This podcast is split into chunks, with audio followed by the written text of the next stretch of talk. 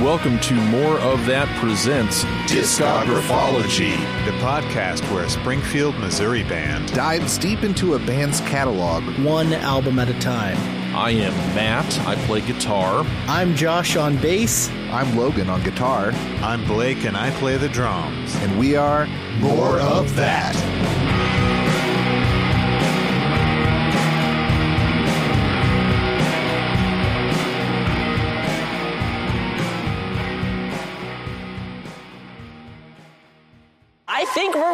weird. I think it's great. I think we are weird. Totally weird. I'm not kidding. I think we're fucking weird. But I'm down. Hi, I'm Este, I'm Danielle. And I'm Alana. and we're Hi. Um, we grew up in the San Fernando Valley and we grew up playing music together. And we ended up writing music together and just playing every single venue in LA. We had a band with our parents called Rockin' Haim. My mom played guitar, my dad played drums, and Este played bass, Danielle played guitar, and then I Played everything played else. everything that I could hold because I was four years old. We also grew up thinking every family was a family band. Like it wasn't until I was like 10 where I was like, oh, so when's your band practice with your parents? Because mine's, you know, tomorrow. And my friends would be like, we're going to the mall. I was like, cool, I'm gonna go play Brown Eyed Girl with my parents for an hour. all we did were covers of, you know, classic rock songs. But they let us do one, like, newer song at the time. And it was Hole Celebrity Skin. And Este took the lead. Mm-hmm. I sang lead. Oh, make me over. Down, down, down, down, down. We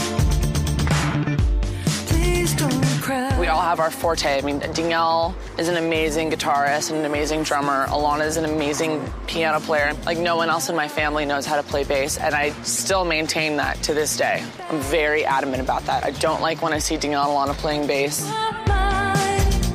I just want to be able to play for people. You know, I don't care if it's like trying to win them over or if they're there to see us or whatever. I just, I like making music for people and hopefully they'll like it. That's just something we've figured out about our band is we take our time in the studio and try to get it right. We did everything ourselves, you know. We played drums, played guitar. Yeah, we played all the instruments on the record. On the and record. We just kind of shut everyone out and just kind of experimented. And we weren't signed yet, and it was like brand new song from this girl band named Haim. We're like, yeah, it's Haim, but I don't care. We don't even think of our fans as fans, we think of our fans as friends. Este gave out her phone number to our friends, and she answers every single text message that comes her way. Why can't it be four sisters? I mean, the Beatles made it work. They weren't siblings. Oh, really? They just happen to all have the same last name. They're not related. Hi, and we love you. We are Haim, and we'll kick your ass. Like a machine. Like if one part's missing, it doesn't work.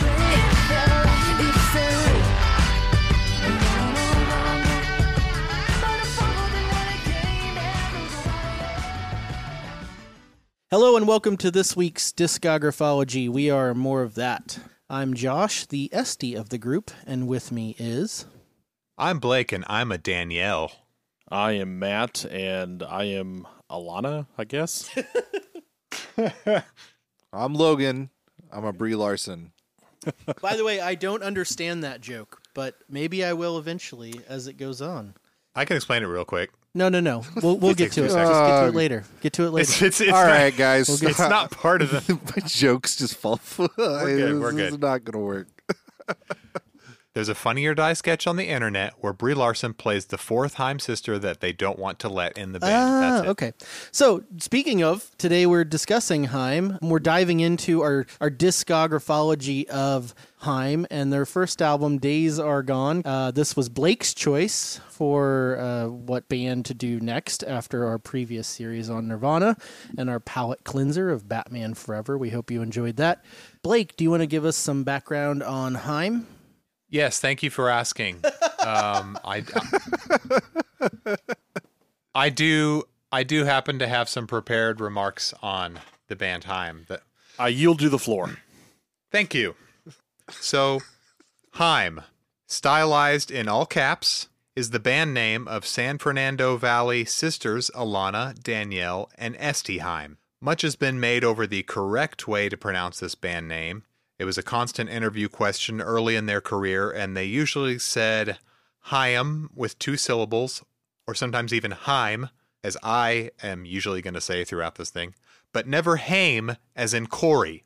Boo. It is also Oh shit! I listened to the wrong band. I want it to be Corey It's not Haim. Haim. And if if anybody says Haim, I'll cut your mic. Haim is also the Hebrew word for life, as heard in the toast L'chaim, to life, but the band does not pronounce it in the traditional Hebrew style, which I will not attempt to do because I don't think I'm supposed to do that as a Gentile. The Heim sisters grew up playing music with their parents and learning instruments practically as soon as their little fingers were able to grip a fret. Their first family band was called Rockenheim, that's all one word, in which they mostly played classic rock covers with their mom and dad. That sounds Uh, rad. circa 2005, it was rad. Trust me. The- There's a uh, reunion of Rockenheim video. Look it up. Circa 2005, when Danielle was 16 and Este was 19, they joined manufactured girl pop band Valli Girls. Oh, yeah! That's V A L L I Girls, and tore up the stage at the Nickelodeon Kids' Choice Awards. it was not quite the Disney track to musical success, Miley Cyrus, but they did record the theme song to UPN's short lived Trollz, Trollz with a Z cartoon. and that song is called It's a Hair Thing, which I will play now. Oh my gosh, Este. Look at her hair. It's like so big. I know. I love it.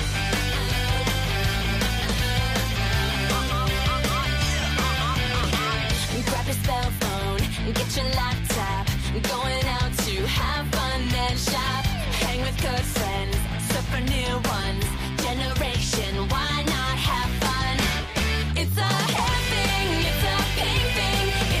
Okay, you pretty much get it, right? I have a new banger, guys, for my list. By the way, can I say uh, real, real quick note? I did look that up and was listening to it uh, earlier this week, and now my daughter loves that song and makes me play it for her. Oh my god. So- oh my god. All right, go on. Does- do you ever do you ever catch her saying, "Oh my God, Este, look at her hair, so big"? Um, okay, where was I? It's a hair thing. I highly, I highly recommend looking up that music video. I'll just say Danielle rocked sweet bangs and a flying V, while Este was sporting an OG 2005 emo mullet of sorts. Awesome. While the often goofy Este seemed right at home hamming it up with the Valli Girls, the more demure Danielle felt out of place in this glitter soaked Y2K era girl group. Uh, by the way, Valli Girls do not even have so much as a Wikipedia page. Both sisters pulled out of their contract as soon as was possible and then started once again writing songs as a family band, this time excluding mom and pop. They brought back in baby sister Alana. Somewhere between then and the release of their debut LP, Este got a degree in ethnomusicology. I've even heard it's a PhD, though I haven't seen the paper. Danielle was recruited to play guitar and drums for the likes of Jenny Lewis and Julian Casablancas Oh. at some of their live shows. That's I- cool. I don't know how that was finagled. It's a weird fact I found out, but I just assume that if you live in LA, you, You get know to do famous stuff people like and that. you get to do things. yeah, you get to do stuff that we uh, Simpletons Midwesterners could only dream to- about. You know what else you get to do? Right. Cocaine. Um, okay.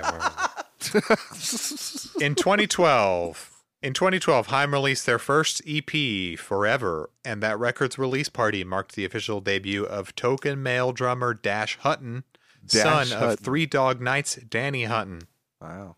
For a while, he played drums for them live, uh, while Danielle tends to drum on the recordings. She also sings lead vocals, plays guitars and keys. You can possibly glimpse Dash in the If I Could Change Your Mind video. I think that's him at least, but uh, blink and you'll miss him. As for the others, Este plays bass, uh, Alana plays guitar and keys, and they all sing. Things soon after that blew up for Haim. They released their first LP, Days Are Gone, in 2013. They signed to Jay Z's Roc Nation Management Group, and they opened for some shows on Taylor Swift's 1989 tour. In 2015, Haim received their first and only Grammy nomination for Best New Artist. They lost to, can anyone guess it? Taylor Swift? Esperanza Spalding. Taylor Swift was not a new artist in 2015, but good. Oh, sorry. Good try. um, they lost to Meghan Trainor, who I will never ever forgive. All right, so a little background on Days Are Gone. It was released September 27th, 2013, by Polydor Records, uh, a subsidiary of UMI. The number one song on that day was Wrecking Ball by Miley Cyrus. It's a bop. Yeah, I mean, it, it's an interesting look back at uh, music history. Um, it's funny how all every time we do one of these, it's like uh, it's like some diva type, Yeah. like a female pop vocalist, soloist, Right. who has the the hit single on the day, right? That's just what it's so far. There was a Yeah. there was a Whitney and a uh, Mariah Carey maybe at And a one point. M- Mariah. yeah. Anna Mariah Carey. That's right. Pitchfork in 2014 called it one of the 100 best albums of the decade so far. It spawned six singles. Uh, they are Forever, Don't Save Me, Falling, The Wire, If I Could Change Your Mind, and My Song 5. Before the LP, uh, I mentioned they, they first released an EP called Forever, based around that single Forever. That was in 2012. Featured that song and two or three others, depending on the version that you have. Uh, Days Are Gone received generally positive criticism. AV Club gave it an A minus. Pitchfork gave it an 8.3. Stereogum said on their debut album, Haim brings Stevie Nicks Float, Michael Jackson Glide, and Debbie Gibson Twinkle. They're not indie, but if they were, Twinkle. they're, they're not indie, but if they were, indie would be lucky to have them. I just like that quote for some reason. Nice. Uh, the album entered Billboard entered the Billboard 200 at number six. Uh, in the UK, where Everything Good is infinitely more popular, it debuted at number one on their albums chart. Uh, the album was produced by several people, the, the Haim sisters themselves, along with uh, James Ford, an English producer who's worked with Arctic Monkeys, Depeche Mode, and many, many other good ones. A Swedish producer named Ludvig Göransson.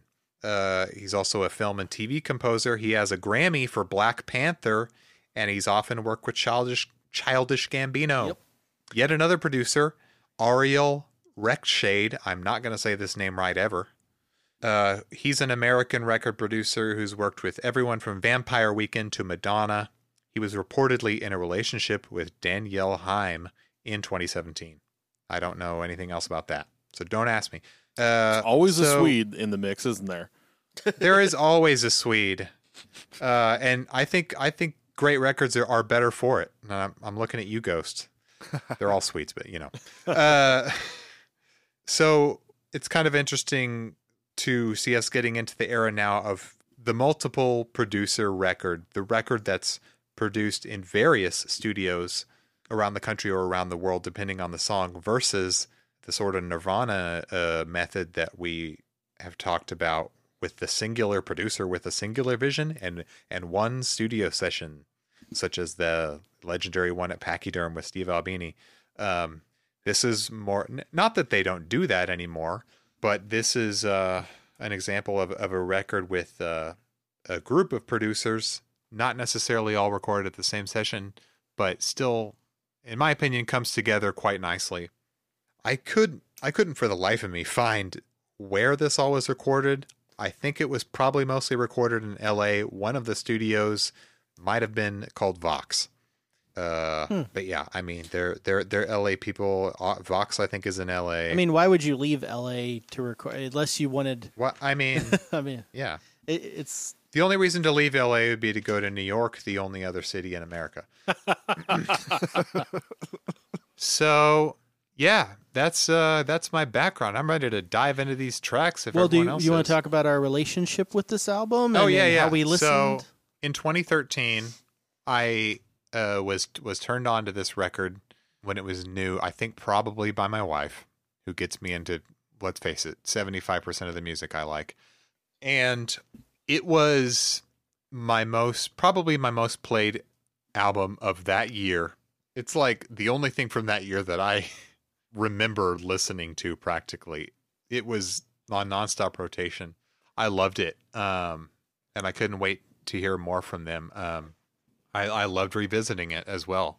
Um What even what I think, format did uh, you uh, own it on at the time? Oh, or how did you listen to it? Uh, I think in 2013 I had I had already stopped purchasing CDs, um, so I was just streaming it off of um, probably iTunes or Apple Music.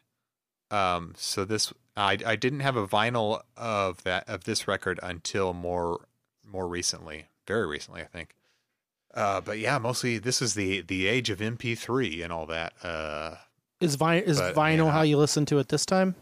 Honestly, no. I I spun the vinyl for this several weeks back.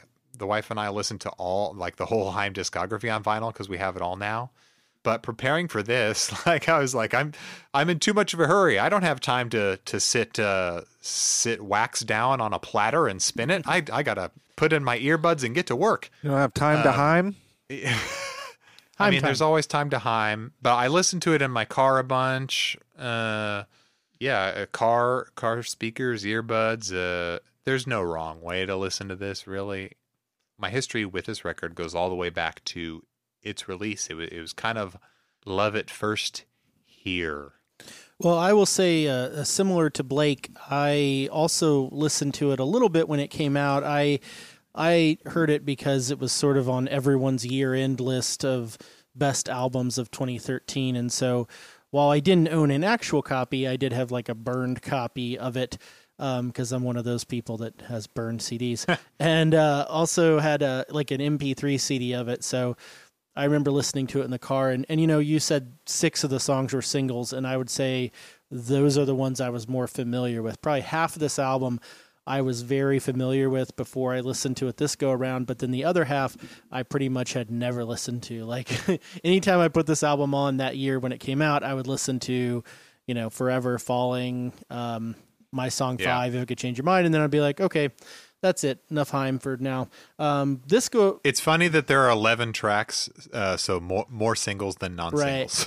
uh, and and so this go around, I actually listened to it on Spotify pretty much because uh, it was just easier to do it that way, and listened to it quite a bit on Spotify and got to know those other songs as well. So I would say I'm probably not as much of a fan as Blake is of this band at all, but at the same time, I, I had a pretty good familiarity with them. I feel like. Uh, Matt, what about you? Uh, what did you? What was your history with Heim, and, and how'd you listen this time?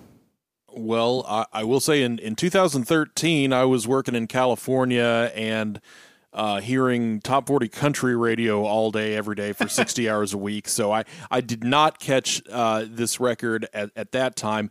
Um, I had not listened to this record. Uh, I had heard a few of these songs. I, Blake, I, I know you had um, played at least one. You know, at a at a practice, and Josh, you had uh, played a couple for me um, as well. But um, had heard of them through you guys basically, and you know was really the the first time through the full record for me. I listened uh, mainly through uh, through headphones. Um, you know, working or or uh, or doing other things, driving around in the car, and um, you know, really got into it. It's it's a very it's a record that I think is both very dense, but everything that is all of the elements sound sparse, which I thought was a really interesting. Um, interesting mix. Uh, you know, and we'll uh, we'll get into e- each song he- here in a bit. But uh, I, I was uh, pleased with how much I liked it. Dope. I uh, have no connection to this album whatsoever. Uh, never listened to a Haim album until now, so I will uh, admit that I assumed a few things because I had heard of them and knew some folks that dig on, you know, dig on them, and but I guess I thought it was going to be more like garage bandish, and I also thought that the Heim sisters named their band in tribute to Corey Haim, like figuring that it must have been like Damn it. fans or you know had crushes on him or something. But uh, you know i'm dumb and usually wrong Oh usually wrong about things. So uh that I was not surprised there. Um i listen just to uh, on youtube music i don't own it on vinyl or anything um so I just pretty much streamed it on studio speakers, headphones, uh, just pretty much whenever I could. Cool. All right. Nice. We're ready to dive in, Blake. Okay, so track one, Falling. Nothing's gonna wake me now. Cause I'm a slave to the sound.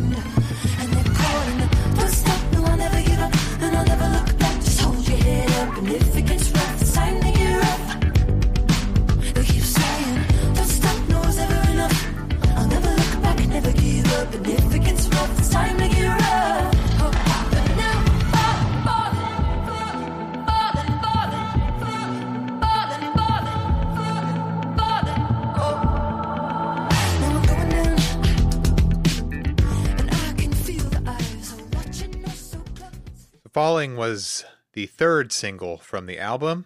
It does have a music video. In an interview, the sisters called it sort of a cheerleader song for ourselves, like a uh, pump yourself up song, and anthemic type thing. I honestly don't have a whole lot of uh, of of background on a lot of these things like we did on Nirvana because they they don't have a, a long history and you know urban legend and all the sort of baggage that uh, that sort of band comes with. So it's mostly going to be opinion stuff. What I know is I fucking love when that bass and that beat slap in on verse two. Oh man, those first few slap notes that Este does on the second, like all the elements are gradually added beginning of the song. The, the the album and the song starts with just quiet and just like a delayed drum sample, then vocals, you know, guitar, bass. Things are slowly added. The the the first falling chorus uh, kind of drops down and it's kind of quiet, and then verse two that slap bass and that the beat just snap into place, and it sounds the groove is is is to die for. I, I I dig it, man. I feel like this uh, episode might be the episode where Blake starts to hate me because I, I, feel like I'm going to be more Oh, critical of this than you well, are. let me. I'll say, look, look. Not not everything is just going to be gushing Okay, praise. okay. It's not my fa- it's not my favorite or anything, but I I So I would be I'll, lying if I said I'll start with what. I, I think of the positives because I do actually. I, I overall I like this song quite a bit. Um, you're right. The bass on this song is is top notch. The all the slapping, but also just I like how Este's part is very like I don't know. if Matt said sparse earlier, and I also thought sparse, but like it kind of Yeah. follows the vocal melody. Like when the vocal melody is singing something, the bass is going, and then it kind of stops intermittently. And I think that's kind of a cool thing. Uh, and then I, I don't know if we're talking about the same part, Blake, but in the after the second chorus, when it the line "the into the fire, feeling higher than the truth" part kicks in, and it like Here it goes. you got it.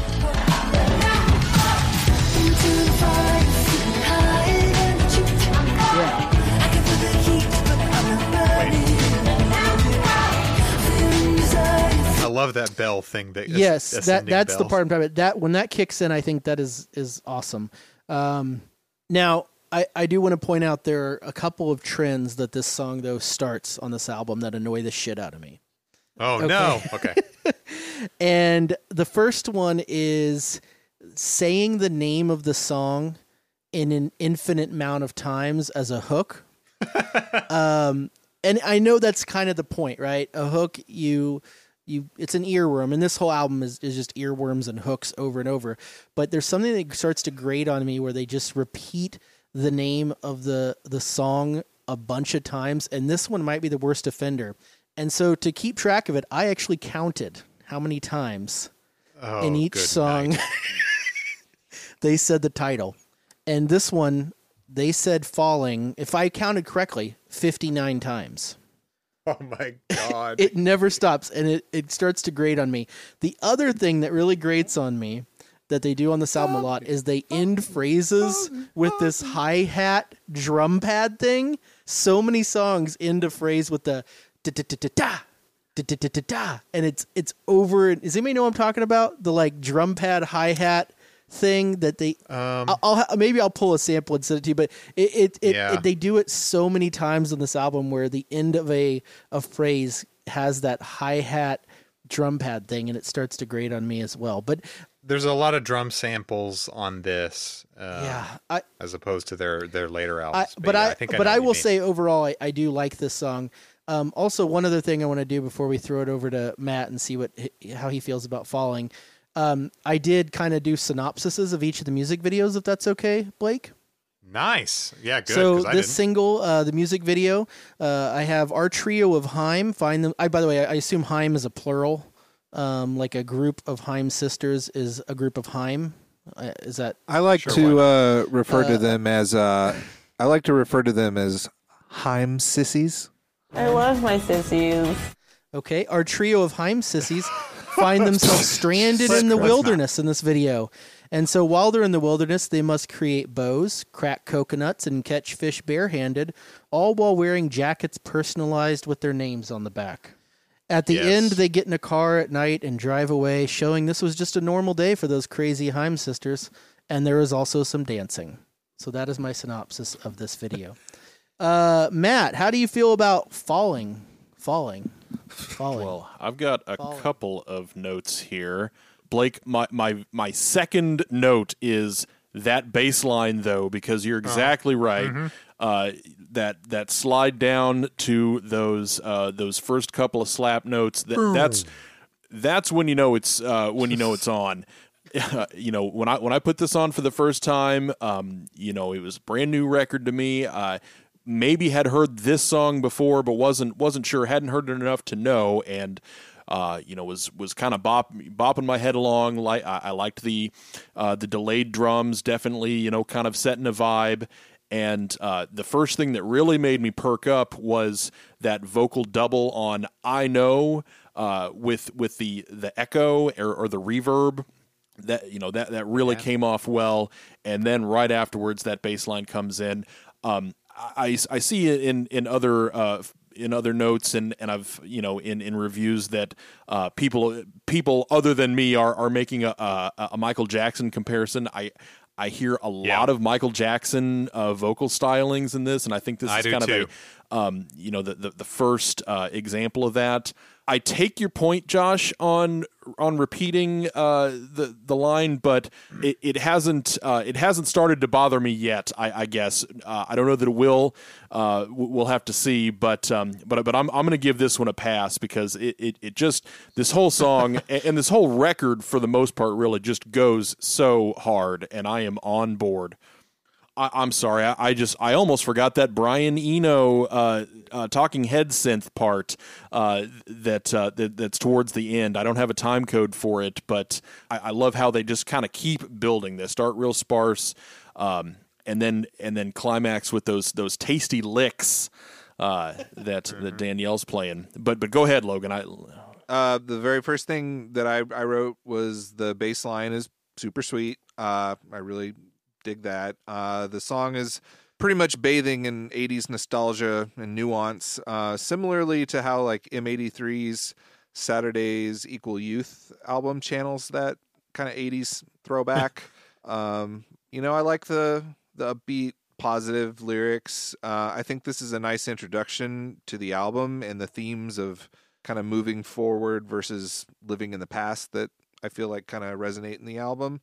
Um, I dig the production. I, I it just sounds really smooth but open. Like uh, the echoes of the vocals and the reverb and the drums really create a vast sounding space. Uh, the subtle guitar funk adds a lot. Um, I think the keyboard really ices the cake. And uh, my favorite line is, and you know, if it gets rough, then it's time to get rough. Um, drums are Yes. are very thunderous, and uh, I like that. And it's just way more dancey than I was prepared for. Um, just so I thought it was, I thought it was really good. It's that Corey Haim If it gets rough, it's time to get rough. Sounds like a Michael Jackson lyric, kind of in a way. Oh yeah, I was just going to say, I, I think the other standout line uh, that, that caught me was uh, the "into the fire, feeling higher than the truth," and you know, sh- uh, more kind of R and B vocals with uh, you know how how she she lands on on truth. I, I was watching some live performances, and they actually do um, some kind of doubled drums. Uh, Yeah, I he's saw playing that. on on some some toms that uh, that really kind of Yeah. beef it up when uh, when it's when they're really laying the beat down. Yeah, that was a really. Can I cool describe the, the the drum situation when I saw them live? Break it thing. Go down. for it. So they have a a, a full a regular drum set with it with a drummer and uh, like a just some dude. I don't know.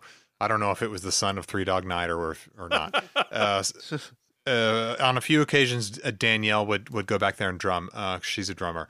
They also had like three min- mini stand up sets, and would at one point all three sisters were each playing their own stand up kit Yeah.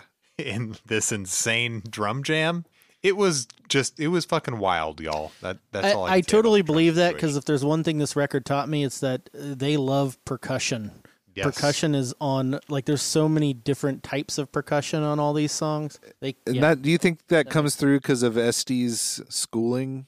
Do you think that she gets a lot of that from? What'd you say that she she got a degree in eth, Et- ethnomusic? ethnomusicology. I don't know. because I think she had to listen to like, or like she listened to a lot of like maybe like Brazilian music, or I think she had a f- some uh, area of focus uh, that she studied, I have no clue. and I think that uh, that could play into Maybe she just studied drum drum circles from around the world.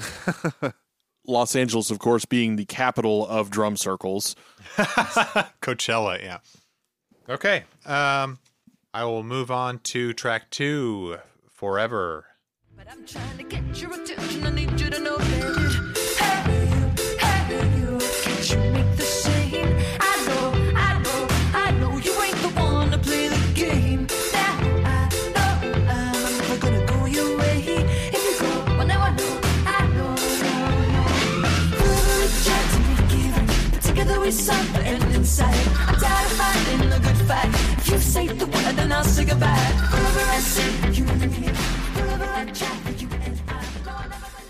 Forever was the debut single of the record. Of course, it was also the title track of their debut EP, which came first.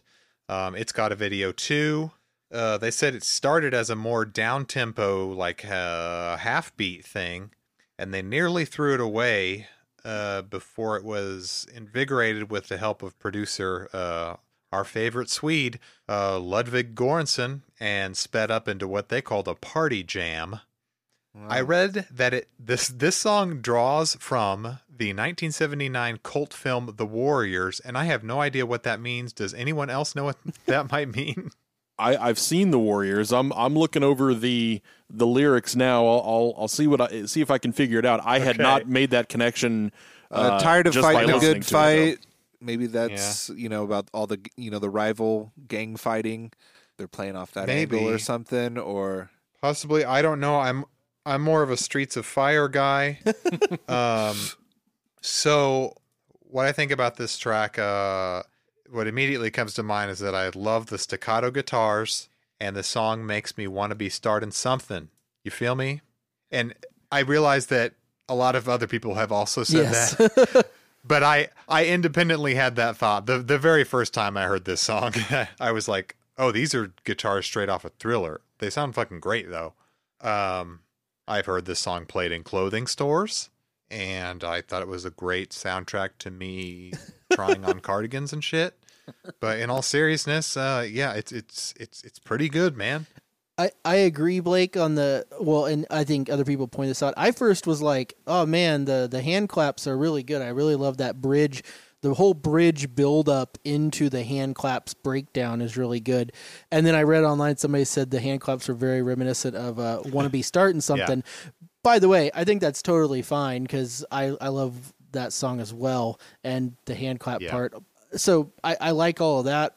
I like. I mean, Matt said it was d- a dense record, and it's coming to mind when we try to identify these parts we like. We're all like, "Oh, this one thing," but it's hard to pick that thing out unless you really are listening because it's just there's so much going on. Because I was gonna say that the background on the hand claps breakdown, there's like a voice in the back, kind of doing an an ah thing. Do you may know what I'm talking about? You can kind of hear Yeah. like a I don't know. in the back.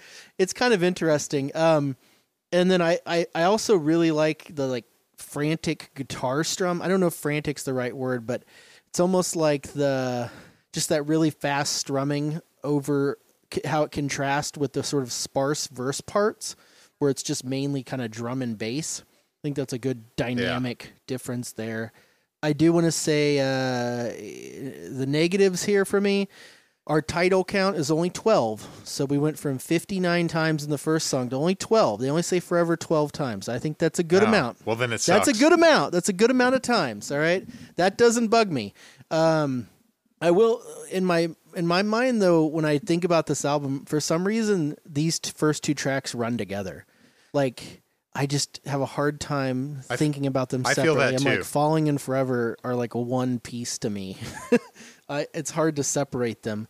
So yeah, I, I mean I like it, but it's hard to say like, do I like it better than Falling? Uh, I don't know. I probably like it better than Falling. I feel like they're nearly the same BPM. They're yeah, close. they are. Uh, real quick before we go over to Matt, uh, so video breakdown.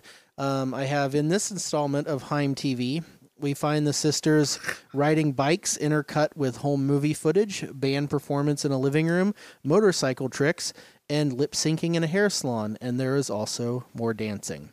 Uh, Matt, what do you think about Forever? Of course, there's dancing. It's a uh, it's a Yeah. very danceable beat. Um, I I like the song. I I do not like it as much as Falling. Um, I I take your uh, take your point that that it does kind of run together. Um, I feel like it for me. It's uh, it's not less than some of its parts, but it's certainly not uh, not greater than. Um, I, I like individual elements. I think that that first beat is is good. Uh, wh- whatever that um, that little castanet or, or clap that they're hitting on on the fours uh, sounds really good.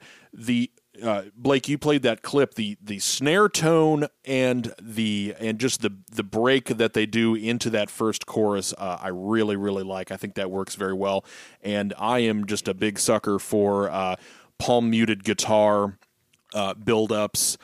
I'm I'm less enamored with the hand clap part th- than I think you, you guys are, but but that's probably just a uh, just just a personal preference thing. Um, it's a bit of a step down, I think, for me, but uh, but but I'm I'm still listening. I'm still wanting more of that. Logan, how much do you want? um, so I I look at it as that this song builds on the previous one, but makes it better almost in every way. Like I think it picks right up where the other one was heading, but somehow this one is more of an earworm for me. Um, I really dig Danielle's or Alana's guitar tones on this.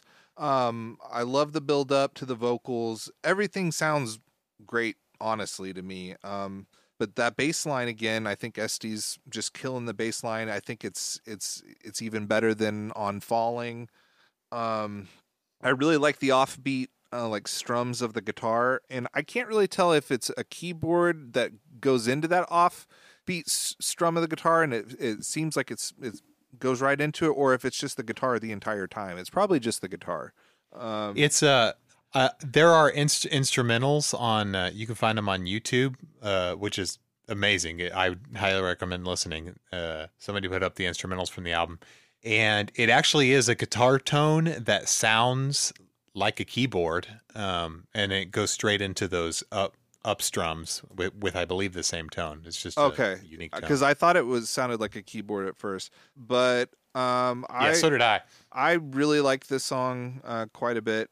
Um, yeah, so I to me it just like okay, it it it upped the ante for me. So so far so good.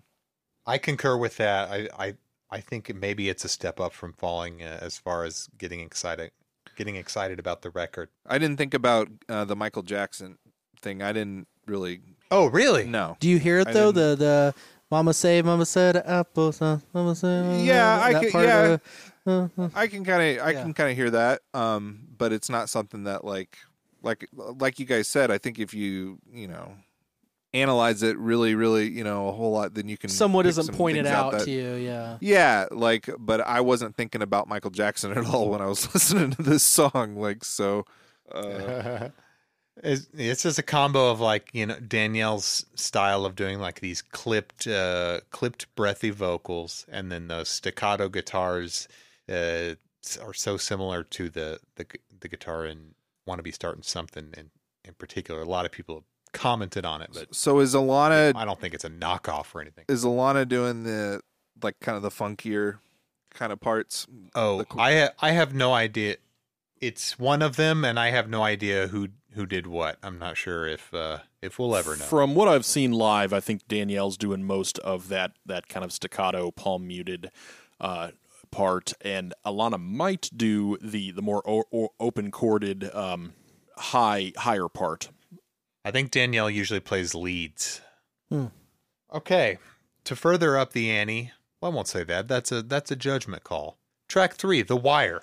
Got to keep the devil down in the hole, guys. a reason for the way you turned out to be. I didn't go and try to change my mind, not intentionally. I know it's hard to hear me say it, but I can't bear to stay. And I just know, I know, I know, I know that you're gonna be okay anyway. Always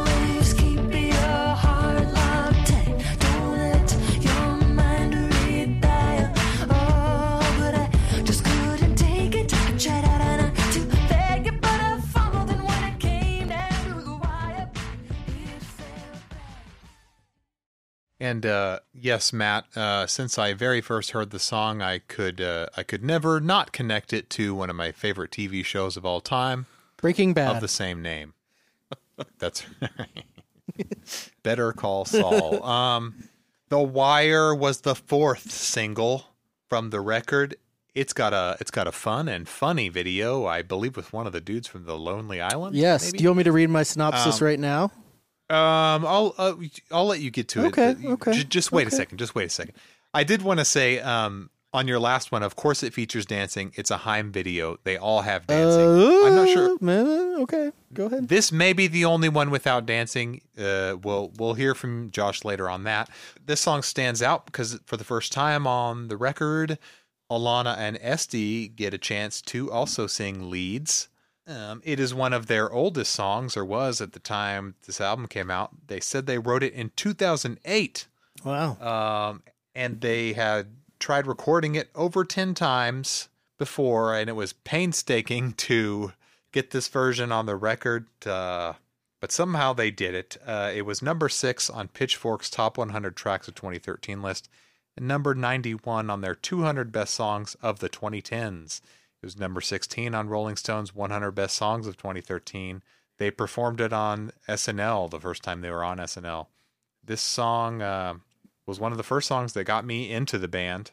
I think the TV show helped, but also I just think the song really slaps.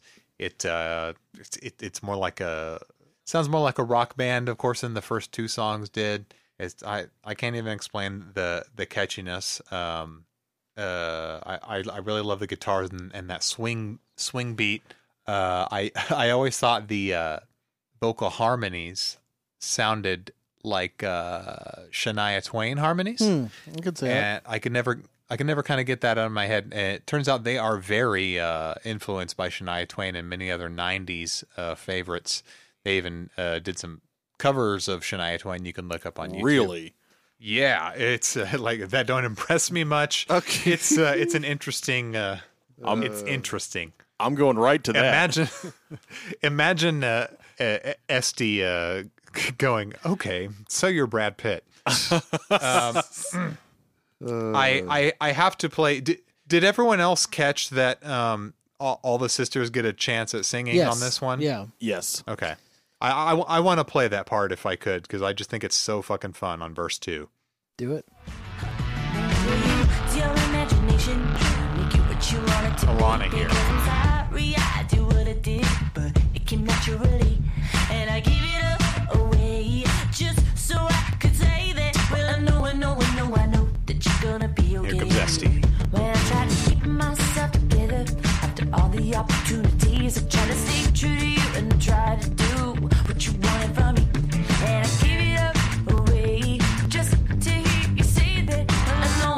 know, I know, I know, I know that you're gonna be okay anyway.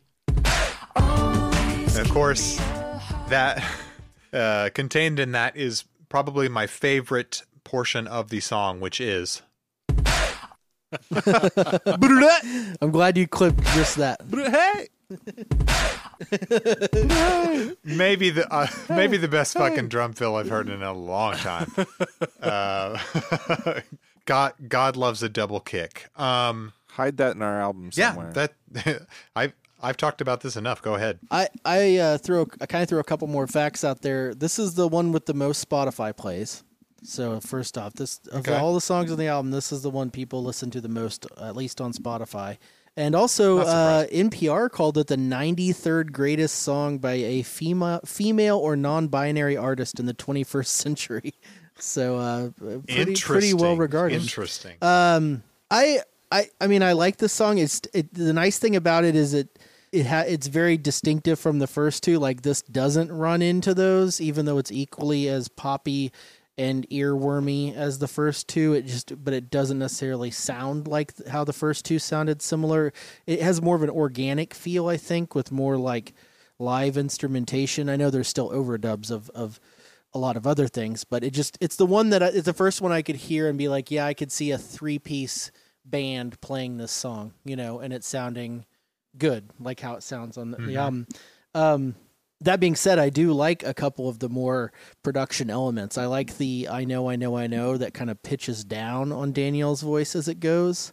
And I also like that bass synth that's on the chorus, you know, that kind of climbs up the end of the choruses where it does the do do do do do do do do do do do. Oh, yeah. Um, Yeah. Love it. especially how it en- ends the song with the do do do do do do, and then it cuts off. Um, Yeah. and uh, uh, one thing I, I think that's good to note on this is overall, I think the strength of this album in a lot of ways is uh, the hookiness and the sort of uh, prowess that they have at writing these vocal melodies that are really catchy. And I feel like this song sort of exemplifies that in that the the verse is basically just kind of one note for most of it. You know, it's just that and then they're like creating this really cool melody over that. I know it changes eventually, like it kind of walks down, but just how most of the verse is just that one kind of note on bass with the guitar and then they're able to kind of weave this like nice melody over the top of it. I think that's kind of a, a, a points to it. Yeah. So title count 13. They say the wire 13 times. Hey, that's a good number. It's not 59, so I'm okay with it. And uh, so here, here's my breakdown of the video. Uh, this one has a storyline. Each segment of the video features a different Haim breaking up with their boyfriends. First, Danielle breaks up with Jorma Taccone from Lonely Island at a restaurant. Then Alana shuns a bartender, and finally Este tells off a spurned lover with another man on her arm. The men all cry for a while, and then they come to a Haim concert at the end where they're turned down again. There is no dancing in this video, Blake. Oh. They don't dance. Wait, do they do they walk? I don't even think they walk. I the only perf- time that you're seeing them when they're not acting is when they're on stage playing the song. This comes into play in, in later Haim videos, Yeah. but uh, they get a lot of they get a lot of YouTube comments now that say like my favorite Haim video is the one where they're walking. You're gonna have to be more specific. I, I, I do I do like this one, but uh, yeah, I mean I, I heard this one a lot. This is the one I was probably most familiar with because it was their big single in 2013. I feel like uh, more so than Forever and Falling even, um, and so it's kind of hard to judge it a little bit. But I, I I do have to say that this one, I don't know. I probably prefer Falling to this, but or I mean sorry Forever, but I, I may like this one better than Falling for sure. But that that's my thoughts on it. Uh, Matt, what do you think? Uh, I'm surprised this hasn't come up yet, and maybe it, I'm the only one who thinks this. Uh, is that a an Eagles sample? I thought the same thing, but I wanted where? to save that for you. The very beginning. It- the very beginning, I could swear it's the uh, it's the Heartache drums Tonight. from uh, Heartache Tonight. Yeah, It is, yeah.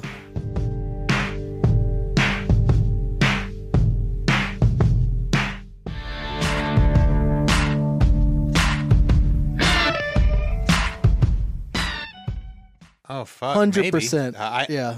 I never caught that. I- if it's not that, then it's you know it, it's an homage because it is so uh, so spot on to it. Um, this song is great. It's a great pop song. Um, I don't exactly know why I I feel like I feel confident in saying this, but hearing it and now know it, it, sounds like a song that a young band it it sounds like a song that a band would write as like one of the first songs that they write yeah. and it, it doesn't uh, surprise me that it, it took them a lot to to kind of perfect exactly the the way they wanted it to sound because you know uh, the, the chords are relatively simple. It's just kind of a one four five um, uh, progression, but it, it's got so many little elements that that really work. Uh, Josh, you mentioned the uh, the the kind of synth bass uh, end of the phrase. Um, I like the little arpeggio that that gets thrown in. Something about eventually that they, she does a little do do do do do do that that just is so in the pocket and and works so well. It's it's got those bell synths that I like as well. It's got that great kind of, you know, not flashy but really soulful and and and fits well uh, solo. Uh, the, the the tone, um, I, I like how the the guitar tone is very organic kind of contrasted against all of the uh, you know all of the more sampled or, or, or electronic elements. I think this really works uh, for me. I like it better than Forever, and and it's right up there uh, with, with Falling for me. Uh oh. I. this song at first, I'm going to be honest, was not doing it for me. Um, the beginning sounds so, I don't know, uh, too, I said too classic rock or jock jammy. Much, it almost sounds like Gary Glitter Glitter's Rock and Roll Part Two. You know the da da da da da da da hey da da da Well, da. the- And the beat. like Yeah. that beat at the beginning. Um, I think things start to get better by the pre-chorus or the chorus, and I I'll admit I came around to it a little bit later after a few more listens. I like the synth keys, uh, you know, I like the keyboard parts. It still has some lyrical image imagery that I don't really care for. It's just like when I hear this song, I, I just imagine lyrically this is about a relationship being compared to some kind of sporting event or competition. Maybe like I just keep thinking of like Gary Glitter, Gary Glitter, or the Mighty Ducks, and I'll I'll let the song skate by though. But I don't know. Fumbled it, bro. I just I that bot I just don't like in a I don't like that line the and I fumbled it when I came down to, to the one. I just I don't know. It hits me in a way where I'm just like ugh, ugh, ugh. Should have been a football themed video. Well, I just I feel like it's Hey. it's a I don't it's just very I don't know what it is about it. Um there it's just not uh my cup of tea, I think. I don't know. It's it's not too bad. It's not I like I said I came around to it more after a few more listens, but uh still sometimes at the beginning I just kind of cringe. I don't know. Give it 93 more listens. Uh, oh, okay. I do want to say if you one come one around. one thing before we move on to the next one, which is The Wire did mistakenly make me think that Haim was a band where every one of them sang lead on a song, like like because I I think I just was like, oh yeah, that's cool. Like there's Danielle songs and there's Alana songs, and I now realize that's not exactly the truth. But I kind of wish they would do that more. Like I like bands that Yeah. do that. Like uh, uh, you know. We'll see. We'll see. All right. So what's the next song, Blake? Okay. Well, well, Josh, you son of a bitch. you think that uh, their chorus lyrics are maybe a little too repetitive, but I wonder if I could change your mind. Cause every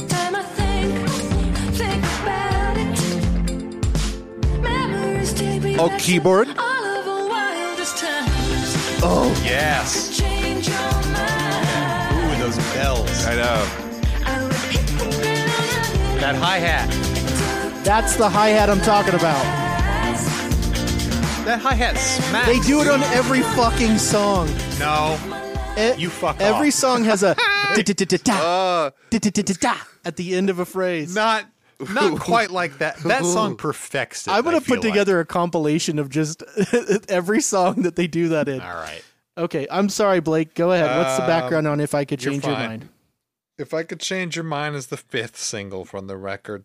And it began as a jam in the studio when they were working with producer James Ford. Um, does this sound familiar? They were getting tired and frustrated and just decided to jam, and then a song came out of it. But uh, in my opinion, at least, it was a little better than um, rubbing alcohol flowing through the drains or whatever the fuck. So the the song became written that same day as they were doing that jam. Um, Este called it the hardest bass line ever. It fucking rules. Um, it has what I consider to be the best music video. I'll let Josh talk Mm-hmm. about it. of that of the album that is. And one of the best music videos of all time featuring rudimentary dancing in front of a giant light up sign of the band's own name. Um NME compared the song to Whitney Houston. Uh, I I think I I hear it a little bit. Do you do you guys? I, I hadn't made that comparison, that but but I, I I think I can hear what they're talking about. I, I don't know enough Whitney Houston to say. Ah, you got to you got to know the Whitney. Yeah. He only know the Bobby. As far as my opinion, if you only know the Bobby, shame on you. My opinion is I I fucking love this song. I think it smacks. Uh, it's a top tier album track for me. Um, I wrote keys and hats, so obviously I was very excited about the hats, even though um, Josh wants to shit all over them. It just gets I annoying. do that. It's fine. It's fine. I think Logan and I are on the same page with the leading into the the chorus. The keys that go dun dun dun dun dun. Mhm. Right? Oh yeah. Oh Is yeah. that- yeah. I love that shit. It Yeah. just sound, I don't know what it is. Mhm. It sounds so good. That's the money. Um, that is the money shot. If they were working with Steve Albini, he might call this song the money shot. What, imagine that universe. I'm going to say some some negative things about it, and then I'm going to say something that contradicts everything I just said. Okay. Okay, that's fine. But let me let me Oh, see. The last ahead, Thing. I, I the last thing I love in this song is the staccato the staccato guitar part, which I I uh, I pulled out of the instrumental track just to just to highlight it. Here it goes.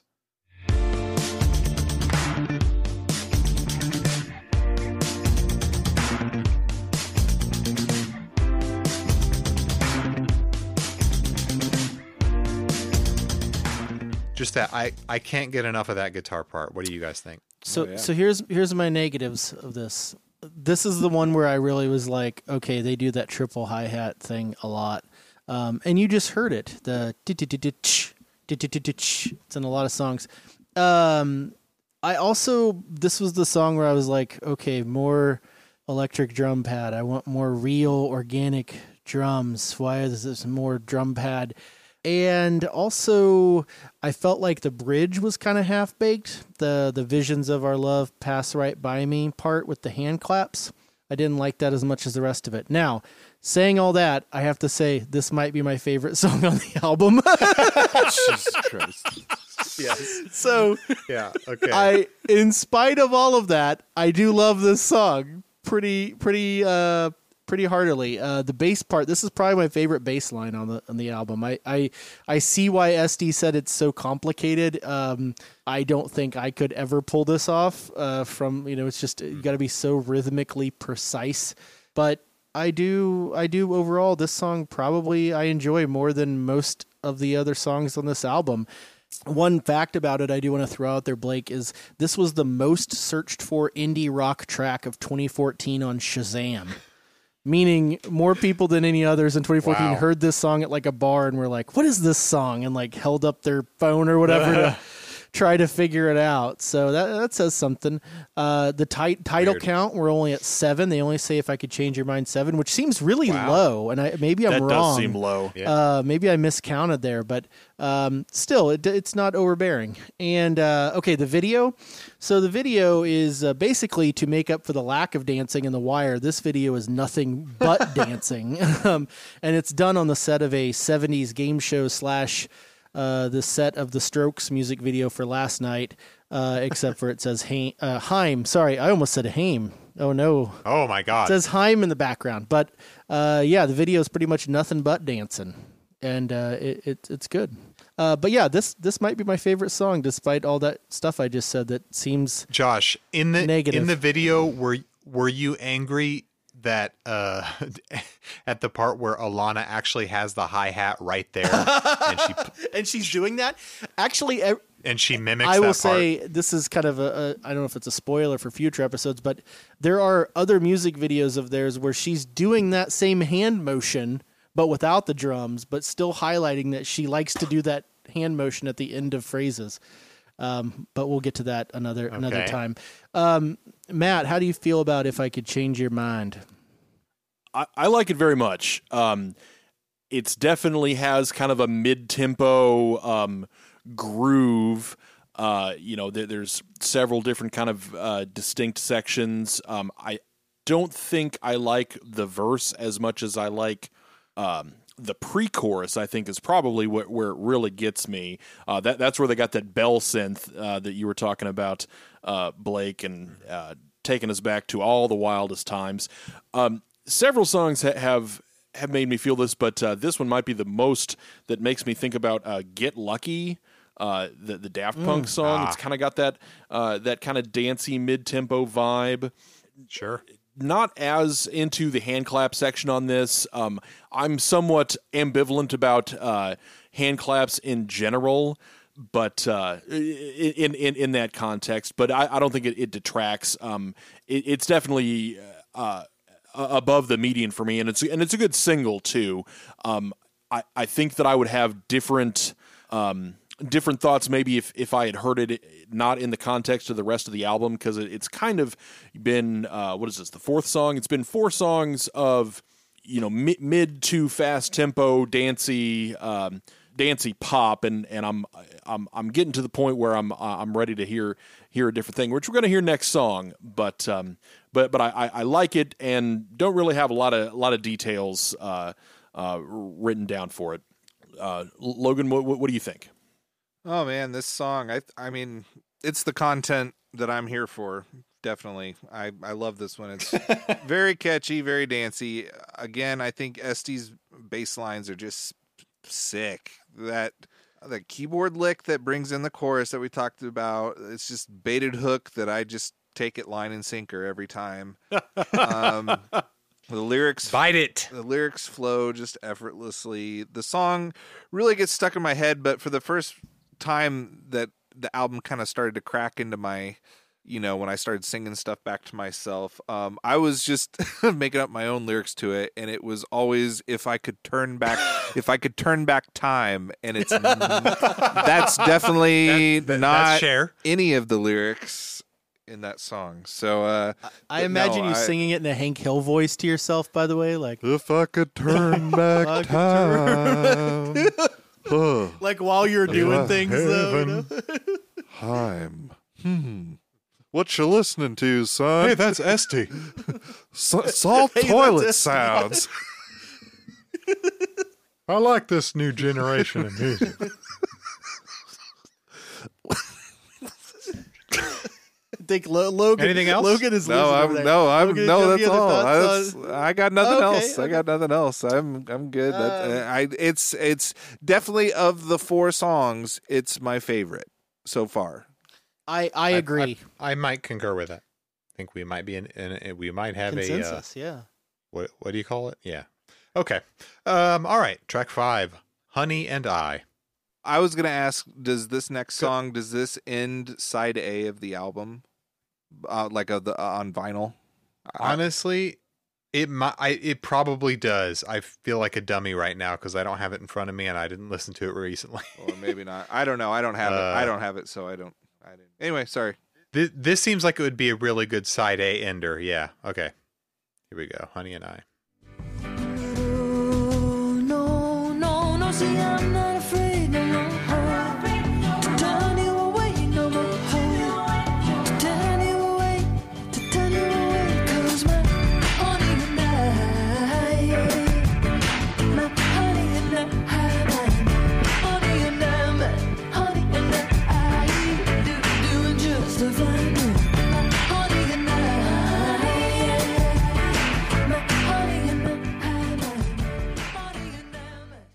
So they don't say the title uh, that much at all in this song, Josh. Incorrect. So your, uh, your your theory has been Twenty six times. your theory has been destroyed.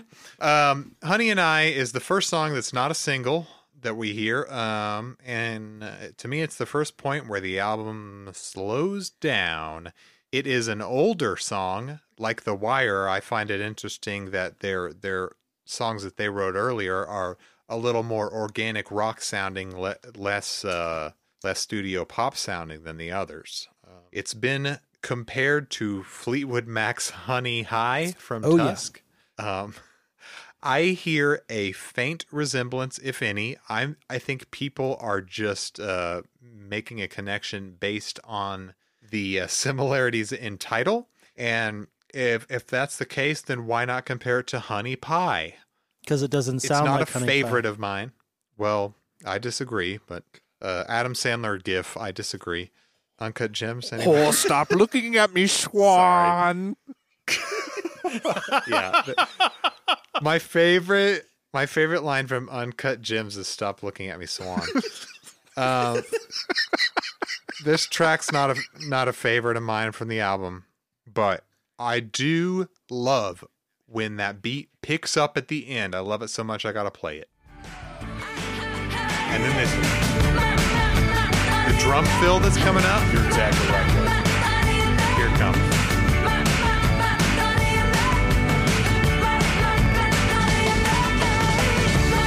Oh yeah. That's that's rock and roll bliss right there. Overall, you know, not blown away, but it it's fine. What do y'all think? So I I also noted the Fleetwood Mac uh, similarity. I think you're right, Blake. Though in terms of people are, are comparing it to Honey Hi because of the the title, but I also think it's because if you really had to say, you know, Danielle's voice, you've got the Michael Jackson, but it really she has some Christine McVie um, tones in her voice, and I, I think that's kind of another Fleetwood Mac thing there. And and Honey Hi is a, a Christine McVie song on Tusk, and so. I, I, I see the Yeah. similarity there in a lot of ways. Like Danielle does not sound like Stevie Nicks to me. She sounds like Christine McVie. No. Um, I agree. It's the most organic so far. We've got acoustic guitars and real drums. Um, that hi hat thing is there still. Uh, I said that. I said the title count twenty six, not counting background vocals. So there's that. Uh, I don't know. That's about all I have because I didn't really like this one. Uh, of all the songs so far, this is my least favorite. I would say of the first five, uh, this one would be at the bottom for me. That surprises me a little bit. I I really like this song. Um, it's definitely a vibe. Uh, you know, the the really heavy reverb guitar I think works really well. Um, you know, it's got more of that that bell synth tone that we like. Um, it's it's funny that, that you mentioned Christine McVie. I, I, hadn't heard that song on on Tusk. With the beat that picks up at the end, it reminds me more of like a Lindsey Buckingham Rumours song, like um, uh, secondhand news, uh, almost. You know, kind of really, really organic, but uh, but w- when it picks up, um, it's got some propulsion to it uh, as well. The chord progression is is you know still pretty simple, but you know they really work well with uh, with their melody. Um, you know, it's I guess probably not as complex as their other songs, and and and I, I could see why it might not be you know might not tickle you where where uh, where some of the other other songs have, but uh, uh, that's that's really all I had. I like it very much. Um, the um, uh, the bass kind of you know not it doesn't really have a pocket, but it's still. Uh, in, in at least until the, the very end where, where the drums kick in, but um, but that really almost works I think in its favor um, to kind of just set that mood. Um, it's kind of a hammock song, I, I, I think. You know, you, you put it on and you're drinking some some lemonade and uh, you know maybe something eating something with honey, some bougie uh, ass that- shit right there. Yeah, honey beer. I feel that. Oh man.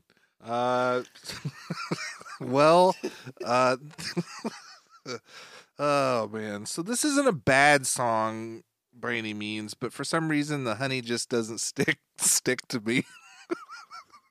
oh, it's Jesus just, Lord. It's just uh you know, there's some cool vocals being exercised here, and I, I definitely appreciate the double time at the end. Uh, I, that I was excited to f- finally see the song take off. um, yeah.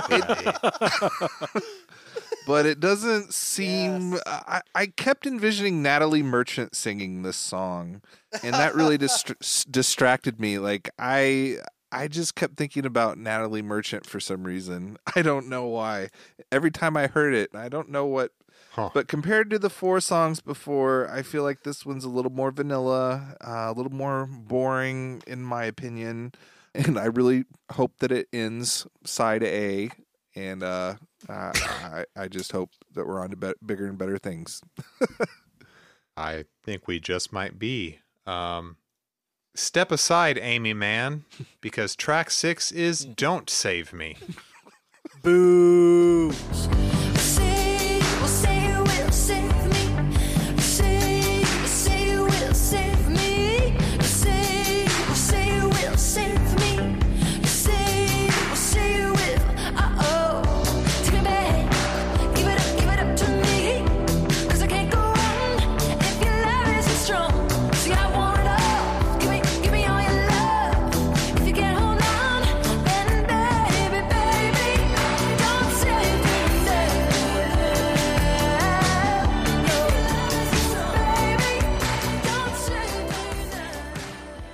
Now, Josh, when you count uh, uses of the title, you you technically cannot count times they say "save me." You have to only count the times when they say the full title. Don't save Too me. late. Um, this is the second single from the album. Um, they said it was one of the first songs recorded after the Forever EP. It was the other song they performed on uh, their first SNL appearance with The Wire. Although it's, uh, I, I I like this song, although it might not seem like the, the to have the most energy uh, of the album.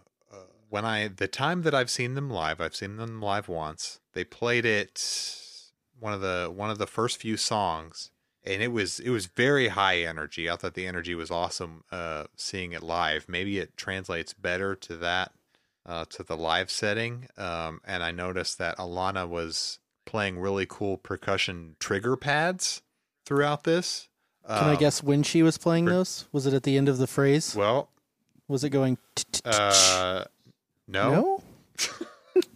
I forgot honestly, but I think some of it was during the bridge. Um, one of the the things that stood out the most to me was uh, this bridge part that I'm going to play. I'm a sucker for throwing a throwing a wood block or two in or a cowbell or something uh, into any bridge. Here it goes. I had to beg for your love, tell me, tell me, would it ever be enough? I'm glad. Are you talking about the the the claps? The claps on the four? Yeah, I think that's part of what I'm talking about. Okay. There is a lot on this album where it's on- on the on the four beat. There's like of a- yes. like a hand yes, clap that is sample. what I'm talking about. and it it okay. Um, well, don't blame the hi hat for what the clap has done. It's the it leads into, but there's a hi hat part that leads into it. It's like clap, clap. All right. Well, there's a lot. There's a lot of hi hat. I'm sorry, I'm gonna get off track. No, you're, you're fine. You're fine. Um, yeah, but no, that that's all I had to say about that one. Uh, that, that that bridge percussion is just an earworm for me. I don't know if if anybody else feels the same way about about sweet little woodblock and cowbell beats. I'm glad that they're I not like just doing like you know, like I'm glad that they were doing some Mouth interesting noises? little you know r- rhythms. You know, well, I can't make a cowbell Right. sound. You Yeah, know, I don't have it queued up like Blake. They're like, yeah, it, I don't have it queued up it's a on cool some syncopated. kind of devil machine. I will say, speaking of uh, vo- voice noises, probably my favorite thing on this track. I like this track quite a bit. Is the "Take Me Back, Take Take Me Back," like the stutter Yeah. on the "Take Me Back." I think that's really good how it does that. Um, I also It's really I also think the chorus, the "Don't Save Me" part, is actually weaker than the verse. Like I like the verse better, uh, which usually isn't the case. You know, usually you, you think of like a pop song, the chorus is where the hook is, and it's real bit. Like this one, I think the verses are almost like catchier in a way. Uh, this one grew on me quite a bit. Um, I, I ended up liking this one a lot. I didn't know this one prior to uh, this go around listening to it because even though it was a single, I feel like it didn't get very much play. Like I just I don't know. I never really had heard about it. Um, and because it was a single, there was a video. I think it's our no next to last video. So in this video, Haim challenged a group of guys to a game of basketball in a gymnasium that seems to be equipped with a strobe light, which I feel like is distracting and not a good way to play basketball in a gym with a strobe light. Uh, and there is some dancing, not a ton, but there is some. Uh, that yeah, sounds I- I- I crazy. Is it is it basketball dancing? I I don't I think so. I think they the basketball they're just straight up playing basketball. The the other part they're sitting on bleachers singing and then there's a part where they're like in a room with various fluorescent lights and I want to say there's some dancing there. Um Not since Baby One More Time has a basketball court been used for such debauchery. uh Matt, uh do, do you like Don't Save Me? Josh, I do like "Don't Save Me." Uh, I I think I agree with you that that the the verse is really where the uh, where the the most meat is on the bone. Um, it's got that it's got that fat bass that just sits so well. Um, you know, and again, it's it's going one one to four, but um, still just works so well. It's it's a really good melody. Um, this one was one of the ones where, where the lyrics really kind of stuck out to me. I, I really like the, um, you know, take me back to the song, how it used to go, screaming for what was to come. Now I'm dreaming about the way I was. That that just really really sat with me uh, for reasons I, I suppose. Um, I am a big sucker for um, a whispered echo, uh, wasting all of my damn time, damn time. Uh, that's going to get me every time. Um, more great synth tone. Uh, you know, I, I talked about the bass already. Th- this one, this one really, uh, really works for me. I, I think I like this uh, better than if I could change your mind. wow. Hot takes. I, I'm, I'm serving them up. Yeah. I think this one gets the record back on track for me. Um, they're definitely killing it with the dancey songs. You know, really catchy. It almost I don't know for some reason I don't know why on this this song and the last song I'm I'm thinking about other musicians as I'm listening to the song, but it it just reminded like it, me of like it could be a, a song by the Killers. Like I can just envision envision like Brandon Flowers singing this song for some reason. It just kind of has a, a kind of Killers kind of flair to it. Um, but I think this song uh, really made me think that Este's, you know, really becoming one of my f- favorite bass players. Like just everything that I've heard so far just sounds, I don't know, just really, really good. So uh, that's that's been exciting. Les Claypool can fuck off. yeah, yeah. More like jack off, Pastorius.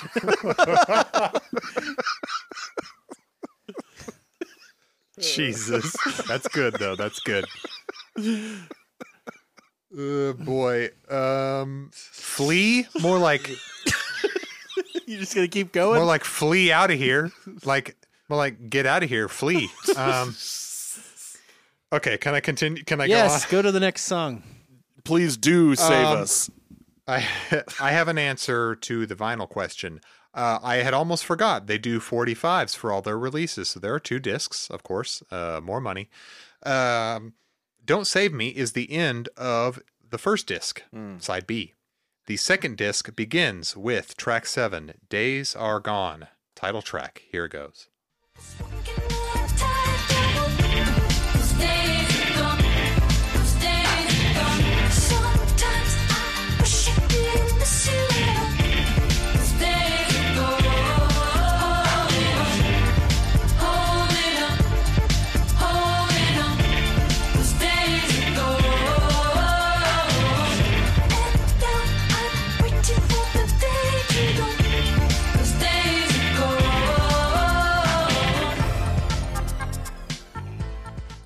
So for the title track, Days Are Gone, this time Este gets to sing the lead. I- there isn't a lot of lore. Oh, did you have something, Matt? I was just going to say, I wondered if this was a different singer. I, I hadn't confirmed, but Yeah. Um, as I don't even have 100% confirmation, but just based on knowing their voices over the years, I'm pretty sure this is this is Este singing the lead on most of the song until the the bridge um, when Danielle comes in with some leads. Uh, I couldn't. Maybe someone else uh, found some information about this song, but uh, I didn't find much. I I just know that uh, I I love this song. It maybe it's a little underrated, it overlooked. I guess it wasn't a single, one of the songs that wasn't a single, but uh, it could be in my mind. Uh, I I think it's Isn't enough. every I- every song on this album a single? How many singles so far? Six. There's six six out of eleven. Six out of eleven. Si- Is that a, a Yeah, thing? I- Does that happen? Like I- I Thriller. mean, what is I this? think it's just these days like in the age of streaming, anything can be a single if you want it to be. Maybe that's the the deal. I mean, but I mean, this was a popular record. Mellon Collie and the Infinite Sadness, a double album had how many singles? What five? I think five.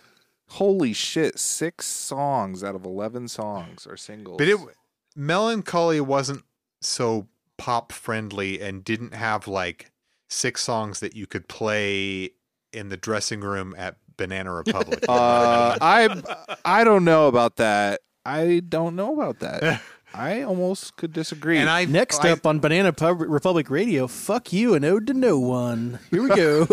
that was not a single, and you know it. I know, I know.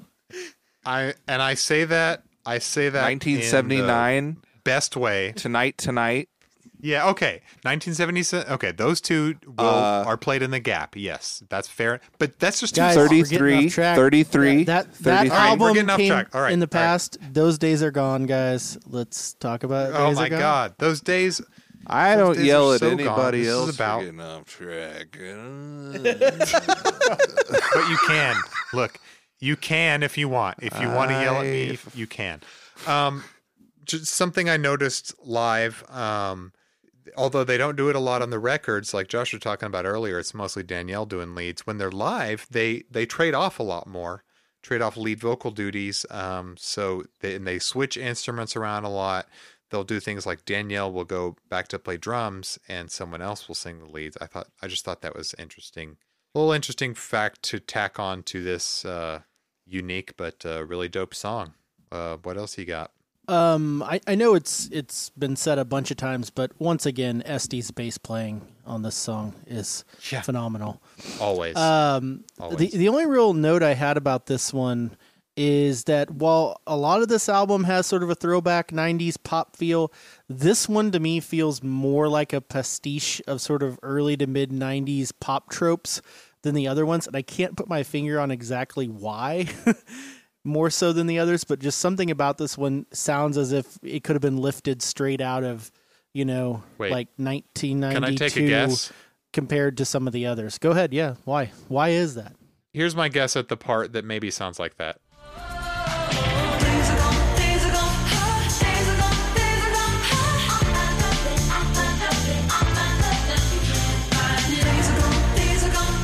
It actually sounds like a little bit I'm, like I'm roller Base for the skating around, guys. I'm at the skate rink again. Exactly.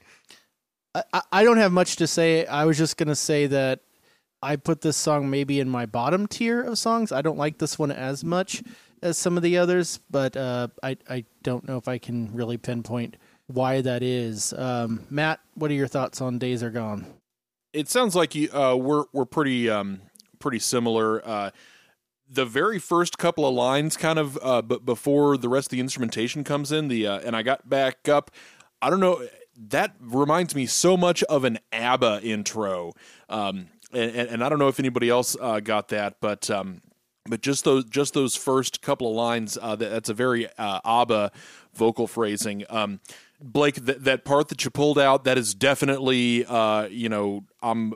Th- they've got the lights going on on the skate rink. um, you know, I'm I'm watching all the people who can skate backwards and I can't. Uh, but uh, I was thinking of the uh, the all the times I've said it. Uh, that that feels very kind of um, '90s R R and B as well to me. Um, I don't know that I've noticed, and and maybe it's here where they start introducing. Uh, they, they do a lot of vocal effects to varying degrees of success. It doesn't work as much for me here um, in, in in some areas. The the all my love and yeah, it, it just sounds um, sounds dated, but not well. It sounds dated in somewhat of a bad way, but it's kind of wrapped inside of of a pretty good song. So I I, I tend to give it a pass. Um, this one's kind of just middling for me. I, I would I would say. Uh, but I, I would uh, uh, again. Um, I, I think the secret weapon is is the bass playing. Um, you know, it's top notch on on this song as it as it has been throughout. Oh yeah, Logan. Um, I love it. I think it's you know it's just killing me with the vibe and the catchiness. Uh, I just feel like I'm a kid in the '80s listening to the the radio station. Uh, it just sounds so fresh, and so I think to what I was going to say to you, Josh, is I'm I'm probably going to get a little meta here, so get prepared. Uh, so the name of the song and what the song is about and what I feel is kind of running a th- running theme throughout the album is just kind of this strange exercise in nostalgia versus living in the present and moving forward. I feel like these two things are at odds very much so throughout the album. Um, I feel like the themes um, I can, re- you know, I can relate to them in, in that kind of sentiment um, quite a bit. You know, as I get older, I find it harder to seek out new music and artists because I keep heading to the past for the established bands that I know and love, or putting rose-colored glasses on and romanticizing the past. But I know it would be more beneficial to live in the now, and uh, this song really helps summarize the album for me. It just checks all the boxes, but I just feel like it's just kind of this uh, push and pull and you know tug of war between wanting to stay in the past and loving the past and who you used to be and then but being excited and getting out and moving on with your life. I don't know. Kind of weird. I think i like I- it because this kind of summarizes i think I feel the title track kind of sum, uh, summarizes the entire album. And um, while i don't think it does it for me as much as uh, if I could change your mind, I think it's it's right up there as a top tier song so far. I I never even thought of it that deep, but that that's dope. I concur. I think. All right. Um, moving on. Uh, have you guys heard my song one through four? Heard Mambo number five. Well, I've heard song two. Track number one by Tool. uh, if you haven't, here's my song five. I'll catch you up to speed.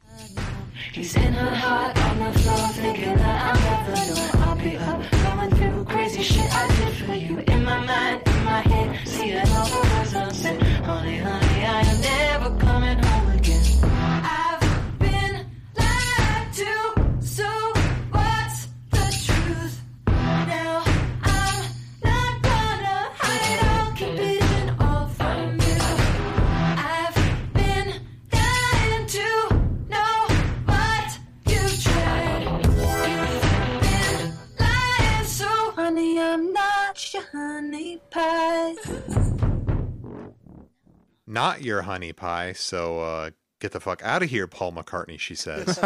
um, so many uh, interesting things to say about this song. Where do I begin? Um, it's the sixth and final single from the record.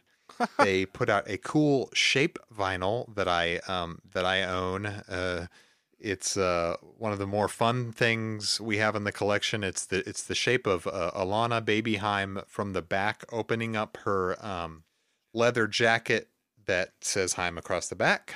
Baby The title comes from yeah. Alana's also called uh, Baby Haim. They all have nicknames. You'll learn them. B- uh, Baseface Este. The Mac users will might recognize the title comes from GarageBand default titles.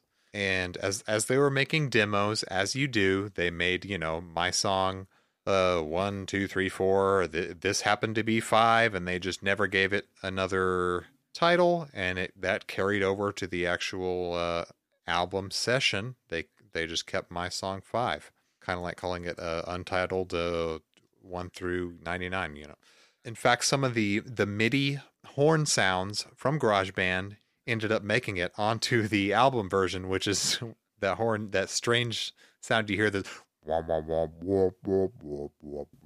that was good. Um, Whoa, whoa, That was a good sound, yeah. yeah, that was really good. yeah, I'm I'm thinking of doing thinking of doing a cappella dub. Wait, did you did you have that queued up? Did you did you play that just on your little thing? Did you just uh, I, all right, you got me. I'm gonna press it again. Um, it got a remix f- on the single featuring ASAP Ferg. I hope I'm saying that right. ASAP is spelled with a dollar sign. Um, it's got a wild video. Well, Josh, are you going to talk do. about all I the cameos? I do have it. Yes. You're going to say all Yes. the cameos. Yes. Okay. Um, all right, then let me let me just go off for a second about this guitar riff. Oh, Nobody give it away, oh, I've got clips. oh. No, but don't give it away. I don't, but I'm I'm, Okay, I'm, I'm nervous here because I I might I don't know where you're going with this. This could, I could be going somewhere the same. I'm going, Logan. Oh. I'm going exciting and strange places that I think some of you are gonna like. okay. Um, so the the this little guitar lick, the first the first time and every subsequent time I heard it, I was like, that's kind of that's kind of Reznor esque. Like if you add about five more fuzz pedals to this, this would be a Trent a Trent Reznor guitar lick. Here it goes.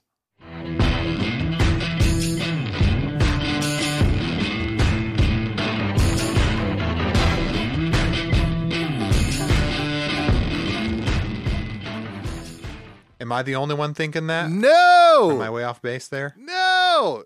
Uh, You thinking this? yes. Thinking along the same lines? Yeah. Okay. So I'm just gonna. I'm gonna. Dope. Sorry, I'm jumping ahead now. Uh, I'm just gonna go into the. Yeah, the main guitar riff sounds like a Nine Inch Nails riff to me. I said I and I started thinking about it because it was bothering me. I'm like, well, maybe it just sounds like a generic like Reznor kind of like feel to how he plays things. But if I had to compare it to one, I think it's the song Echoplex.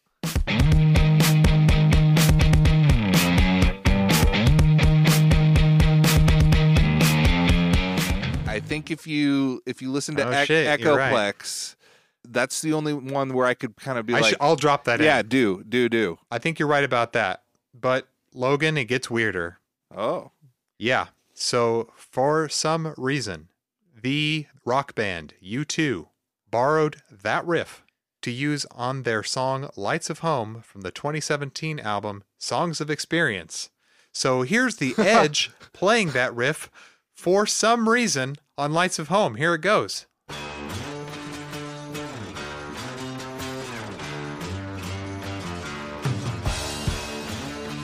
oh my god. Yeah. So is that is that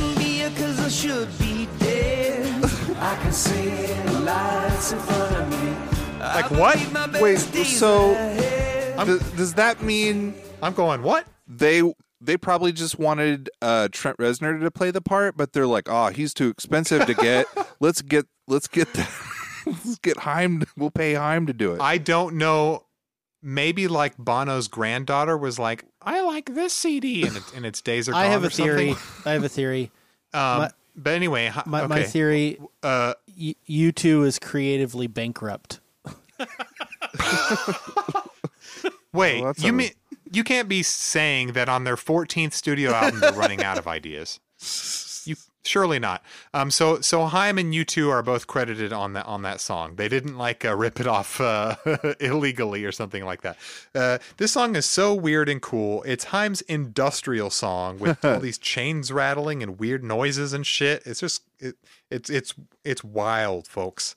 Weirdest song on the record by a mile. It's a standout and it's good. Go off. Okay, title count zero. They never say the title in the song in the song, and and I love it for that. Wow. Um, wow. But I have to say, so this was the one I remember stuck out to me the most when I listened to this album back in 2013. I was like, wow, that song comes out of nowhere. It sounds nothing like the rest of that album. And because of that, it's so refreshing at this point because, you know, I've kind of made it known that one of my complaints is the repetitiveness, I feel like, of certain elements. And this song is like, got none of that. And I'm like, okay, cool. I like that. Um, so this one is definitely a standout for me. Uh, I did note that the the name Honey comes back as a name for a partner. Apparently, Danielle likes calling her partners Honey. I guess Honey pie, honey pie. Uh, I will say the one thing I realized about this song today. Has anybody ever listened to Sleigh Bells, the band? Yes. This song sounds like a Sleigh Bells song. Do you feel that? With between the guitar part, because Sleigh Bells always had those little bit. guitar parts that were super distorted riffs with They- the like They had a metal guitar. Yes, with the like the almost like foot stomping kind of percussion. And I looked it up, and Sleigh Bells came out in 2010. So I don't know if it influenced it, but it almost sounds like they listened to Sleigh Bells and were like, "Hey, we should write a Sleigh Bells style song." I can see that. Yeah. um, okay, the video. So the video for it's actually the remix, as you mentioned, with rapper ASAP Ferg. Um, and in this one, two thirds of Haim are appearing on a talk show hosted by Saturday Night Live alum Vanessa Bayer and Aidy Bryant from SNL, Kesha, Este and Grimes also make appearances uh, on the show. Grimes is backstage chilling with Danielle. Uh, also in the audience is Ezra Koenig from Vampire Weekend, and a mime shows up. And ASAP Ferg also comes out and raps some. There's not really any dancing. There's some interpretive movement, but not really dancing necessarily. Uh, did, I miss? Ezra Koenig?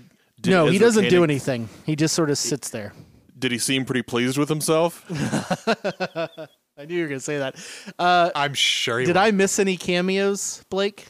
Um, this is not a famous person, but Ariel Rechtshaid, the producer and possibly person dating Danielle, that might have been the mime. Come to think of it. No, he's next to Ezra. I know what you're talking about. He's sitting next to Ezra Oh, Koenig. okay. Yeah. All right, then that that mime, Brad Pitt. I don't fucking know. I don't fucking know. Uh, but no, I, I anyway back to the song. I love it. Uh, it's one of my faves on the album. Matt, how do you feel about my song five? I think it's good. Um, what is the Pixies song with that jangly tambourine? That I, I get the same vibe. You know, obviously it's it's kind of a different beat, but um, it it almost kind of has a western feel to it. Um, again, love those crispy, crispy guitar tones. Uh, I, I like the the kind of uh, chromatically descending bass line that's against that riff. It really kind of meshes really uh, in an interesting way. Um, I didn't know that those were horns that were doing that womp womp womp womp womp womp womp. I thought that that was a, a detuned vocal, and maybe there's detuned vocals in other mm-hmm. uh, parts of the song, but I, I was hearing um, detuned vocals there. Um, it, it definitely is out of la- you know uh, left field in a good way. I I, I think um, it's it's not one that really makes me. th- Uh, I, I've kind of fluctuated on it. The first time I heard it, I was like, "Hey, wow, this is you know this is definitely something different." And and now that I've listened to the album several times, um, I feel like it's a little bit out of place, even if it's still good. I, I guess would be kind of my my my take on it. Um, you know, definitely want to hear more of what they do in this uh, in this vein, but it's it's such a such a departure from pretty much everything else on the record that it, it kind of sticks out in that way. Uh, so my initial reaction was, "Whoa, they switched it up. They threw a curveball." At first, I was a little put off by the song, but uh, several more listens made me appreciate their willingness to deviate from their formula. Um, and this is this one's much more experimental to me, and therefore I find more to enjoy about it. Um, it sounds l- like they had fun with it. I think that there's I don't know, just it sounds like little things are being whispered or like little laughs or giggles in the background or something and and that just makes me kind of think that they're having a good time with it. Um but then the rest of my uh I just went off on the whole Nine Inch Nails thing. I was just like, I can't. I just couldn't get you know it out of my head, thinking that it, it just sounded like Trent Reznor playing. So that's all I had. But uh, I I think Matt is is right that it does stick out. Like it sticks out s- at so much to is when I was listening to it and like doing other things, you know, like making dinner or something. It stuck out to me. I'm like, I thought it had moved on to like something else. Like I thought it had switched to a new band, and I'm like, Yeah. what? Who's this? and so I was, I was like, oh, it's still them. Okay, well, that's different. And like I said, I was kind of put off by it at first. I was like, that's kind of weird. But then I let it sink in a little bit more and started appreciating some subtle nuances. Yeah, it's kind of a throw everything at the wall song, see what sticks, and a lot of fun stuff comes out of it. I think. I don't think it's an absolute favorite, but I, I think it's it's really interesting that they did it. I think that's cool. Yeah, ag- agree. On to track nine, go slow.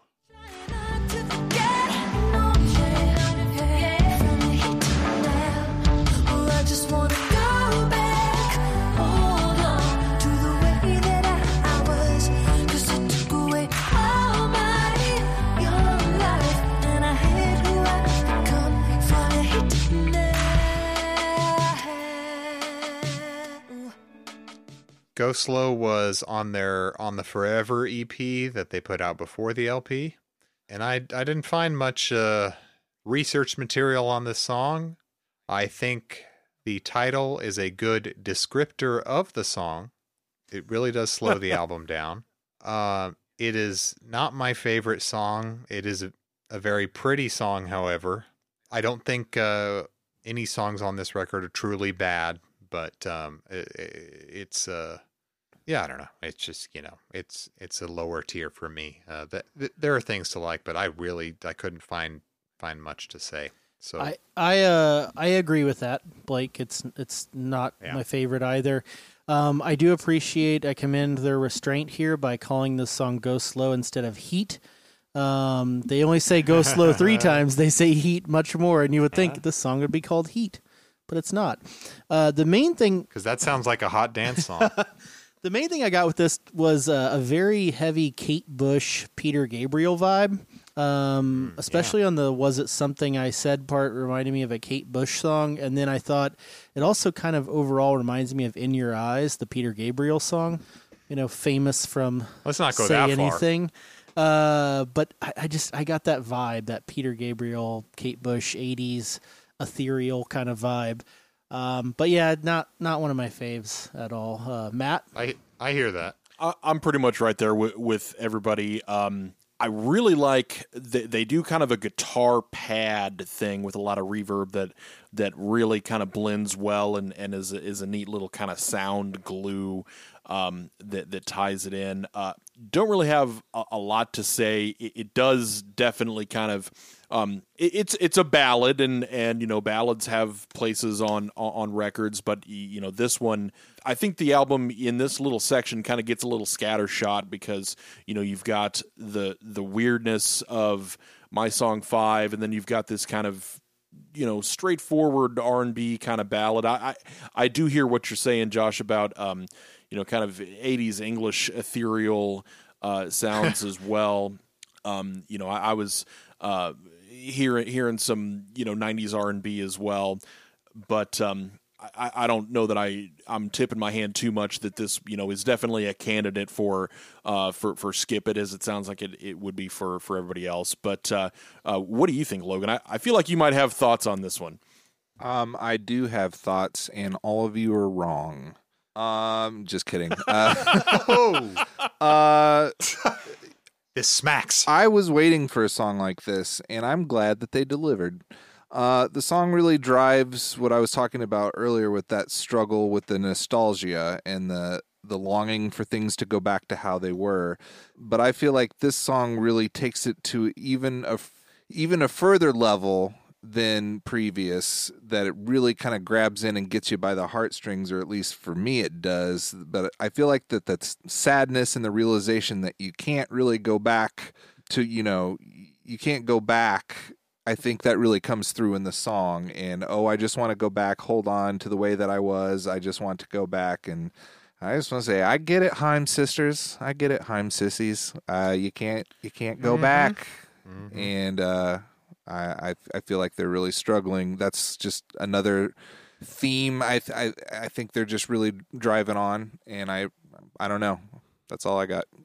I like that interpretation. So things pick up maybe a little more. Track 10, Let Me Go. to the day you're back again. Let it out, let it in. I'm giving up, not running. Cause together we are not one, we are nothing. I've been on and on together now, forever. Go ahead, don't you let me in. I will wait, I will want you to the day you're back again. Let me go. You know I'm not one for leaving. Let me go. You know I'm nothing without your love. I think that lead you're hearing might be Este. It's not Danielle. it sounds like Alana to me. It's okay. It's one of them. But uh, yeah, this is another. It's an, Or- it's harder for me to tell on this. Or Brie. I hope I hope it's I hope it's Friam Haim as played by Brie Larson. So on Let Me Go, uh, God loves a B three Hammond organ. Uh, I love to hear it. Um, so i any song with that uh, with that that B three bed underneath get gets uh, a little boost from me. I also dig that uh, it picks up the pace and has this the six eight time, um, and and little bit of, of cool time changes like uh, dropping beats on the verse, like uh, you heard a little bit of it in that clip there. I like the switch up to uh, a non a non Danielle lead singer once in a while. Probably my favorite part about this song is that it seems to be the I think the only one on the record with a jam section and I think it rocks. And I'd like to play a bit of the jam section for your consideration.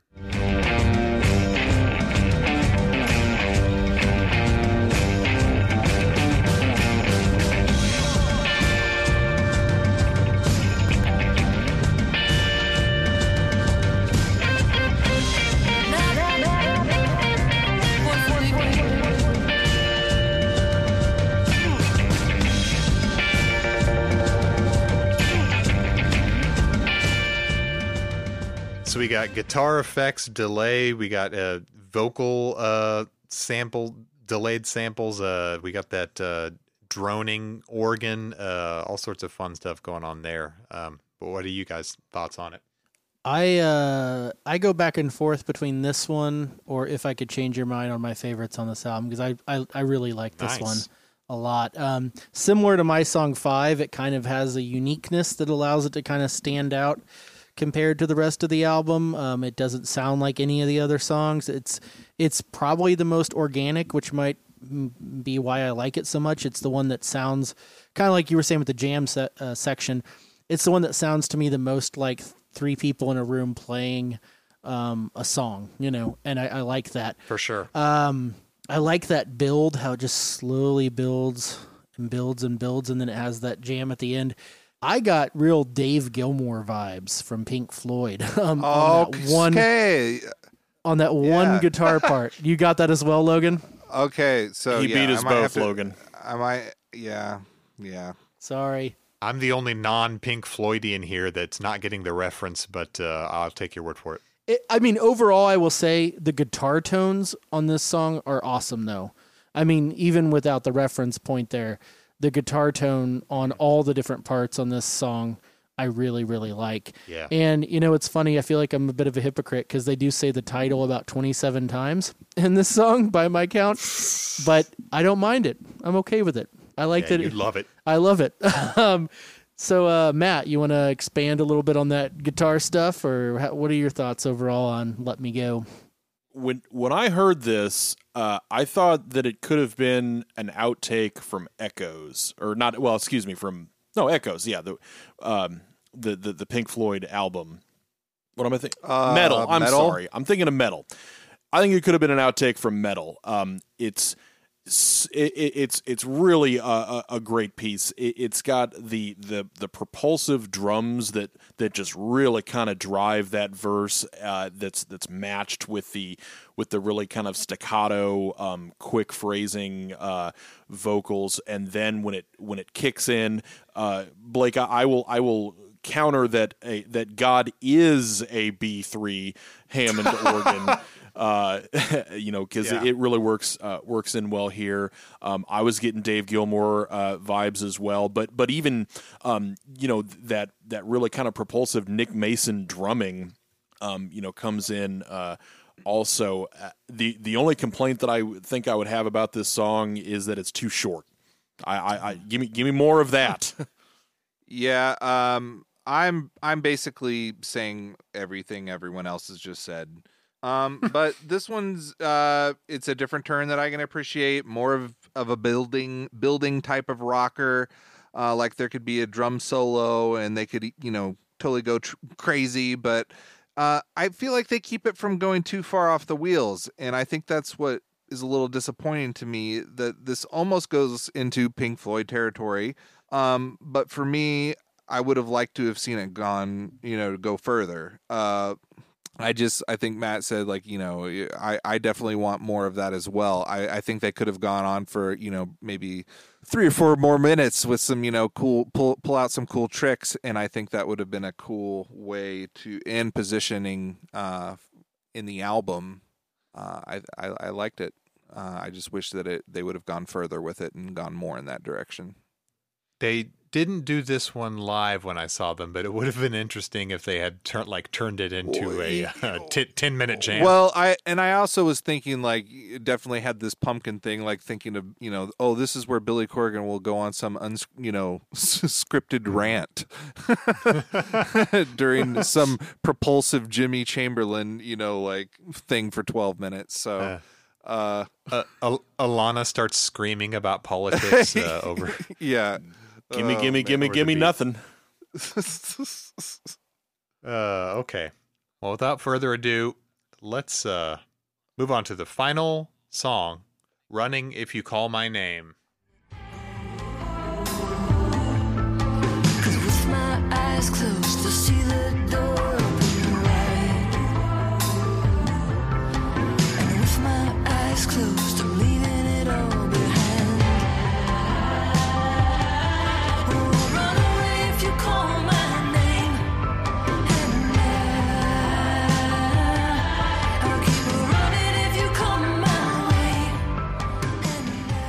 Josh, I didn't think of this before, but I think that might be the Peter Gabriel song. Yeah, I agree. Did you hear that that that bass bend? The wah, wah, wah. that is straight off of um uh so like uh that that doesn't sound like a normal Este bass line, but it is Hmm. it's pretty cool the way she did that that bit bendy part. I could I could totally hear that being on so. Um so anyway, running if you call my name. They said it's the last song they wrote for this LP and ended up being one of their favorites. Was apparently recorded in Vox Studio. Um, they said that that's where they got some cool uh, room sound on the eh eh eh the those things that they do. I think it's a good example of a well for me, it's another example of a last song not being the best song. Um, but uh, I don't think there are any bad songs here again. Um, and I don't have a lot to say about this one, but I do think it's very pretty. And maybe putting it in the Peter Gabriel, this sounds horrible and misogynistic now. But now that I think of it as a Peter Gabriel song, I think it's even prettier. You could say Kate Kate Bush. Kate Bush is. You're right. And yeah, well, it's. Uh, were you thinking of "Don't Give Up"? Their collaboration. I don't know that one actually. I'm not as I'm Oh, not as you know- steeped in the uh, Peter Gabriel Kate Bush The world. Gabriel like- verse. Yeah, I, I I don't know. Don't. Um, can I? I'm gonna up. jump off what you said though, Blake. If if you're if if that's okay. Yeah. Uh, I also don't have a ton to say on this one. Um, I feel like the piano part in the background's kind of cool. Um, the kind of distant little tinkly piano part. Uh, this one, by the way, has the least Spotify plays, so it is the least played song on this Hmm. album, and uh, I understand that it's it's the last one. I feel like "Let Me Go" is like should have been the last track in a lot of ways. Uh, I I understand why they didn't end with that necessarily, but I just I don't know. This one, if you lined this up and go slow to me, I don't know if I could tell the difference without you actually playing them. Kind of like how Forever and Falling kind of run together for me. This one and Go Slow kind of run together for me in a lot of ways, but um, whereas Forever and Falling I like a lot, I think this one and Go Slow are probably my two least favorites. So yeah, that's all I got. Uh, Matt, this song is a great album ender, I think, and it's and it's in the the other example of this kind of one two album end combination uh, is uh, it reminds me very much of uh, on OK Computer Lucky. Which in in this case would be "Let Me Go," going into the Tourist, which is "Running If You Call My Name," where you kind of have a rocker as your your penultimate Yeah. uh, track, and, and then you've got kind of this um, uh, contemplative and and mellow uh, track to um, to kind of lead out. Um, I, I like this song uh, quite a bit. Uh, It's it's definitely not a not a question between this and and go, go slow for me. Uh, the um, felt the bed sink in and the covers surround that that, that lyric really uh, really stuck with me. Um, I hadn't ma- ma- uh, thought of Ke- Peter Gabriel, but uh, it definitely ha- has that vibe, you know, ha- uh, and and Kate Bush. Um, that I think works uh, works very very well here. Um, I, I don't remember if it has any kind of a any kind of a pickup at all. I, I think maybe it starts going to a major chord uh, towards the end, which which works really well. I uh, I, I heard I listened to the album through several times, and, and I remember the uh, kind of the front half a little bit better than than the back half. Um, but um, this this worked really well for me, especially as as an ending track. What do you think, Logan? Um, really, not anything different. Um, I don't have much to on this one. It it doesn't quite have what I I want or like in an album finale, if you will. Um, but it's still on brand and it's it's not bad by any means. Um, it's just kind of one note to me. Um, I feel kind of like I agree with you, Josh, that "Let Me Go" would have ended it better, um, especially if they had gone full Floyd. Um, but they did. They did not. The full Floyd. If they had gone full Floyd and just you know just gone all out and really pull you know uh, throw all their tricks out at the end, I think that would have been more exciting to me. Um, and I get what Matt's saying. You know, with having that penultimate, uh, you know, rocker before it fades out to something more contemplative. Um, but uh, this one just didn't really do anything for me. It was just kind of like, oh, that's there, and that sounds like them, and that's um, just not quite what I was hoping for. But that's all right. I think the I think the sonic vibe of this song really fits in into your kind of theme, and and and I I recognize that as well. The uh, the kind of uh, days are gone. Um, you know the the nostalgia theme. It just this song sounds like you know kind of thinking about the days that have gone, and and uh, I I really liked how they kind of uh, instead of saying that you're going to run to someone when they call your name. You know, they, they're running away from the person who ca- who's calling their name, which I, I thought was a really interesting kind of way, way to uh, flip the script on on that that lyrical trope. Mm-hmm. Yeah, that's good. Yeah, I think the OK computer comparison is right on the money. And uh, it's like there's nowhere this song could go but but last. Uh, I, I agree with the opinion that Let Me Go could have been a, a, a really exciting ender, but if you've got to have this one in there, yeah, I, I don't know where else I'd stick it. and on, on that double entendre, um, you ready to get into our final thoughts and superlatives, so to speak, on the album? Yes. Let's do it. Can we call them that? We we can think of something else for banger. Although I could I could call a lot of songs the banger. There were six fucking singles. I'm and I'm sorry to steal words out of people's mouths so early, but I'm gonna say if I could change your mind. And maybe my mind will change on that another day and I'll have another banger, but that's my banger right now, damn it. I had that as well. However, I actually changed it because I was like, I don't know if, if I could change your mind as a banger in the sense of what I th- like, uh, what I think of it. So I thought that one or maybe Forever, just because Forever to me seems like the one that you know you would put on to be like, let's get this thing going.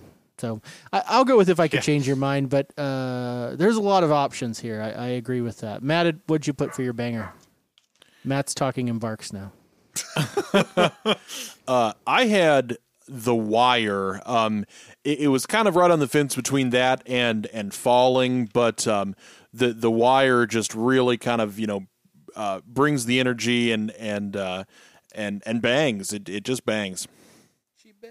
Uh, mine is definitely if I could change your mind, no doubt. Yeah.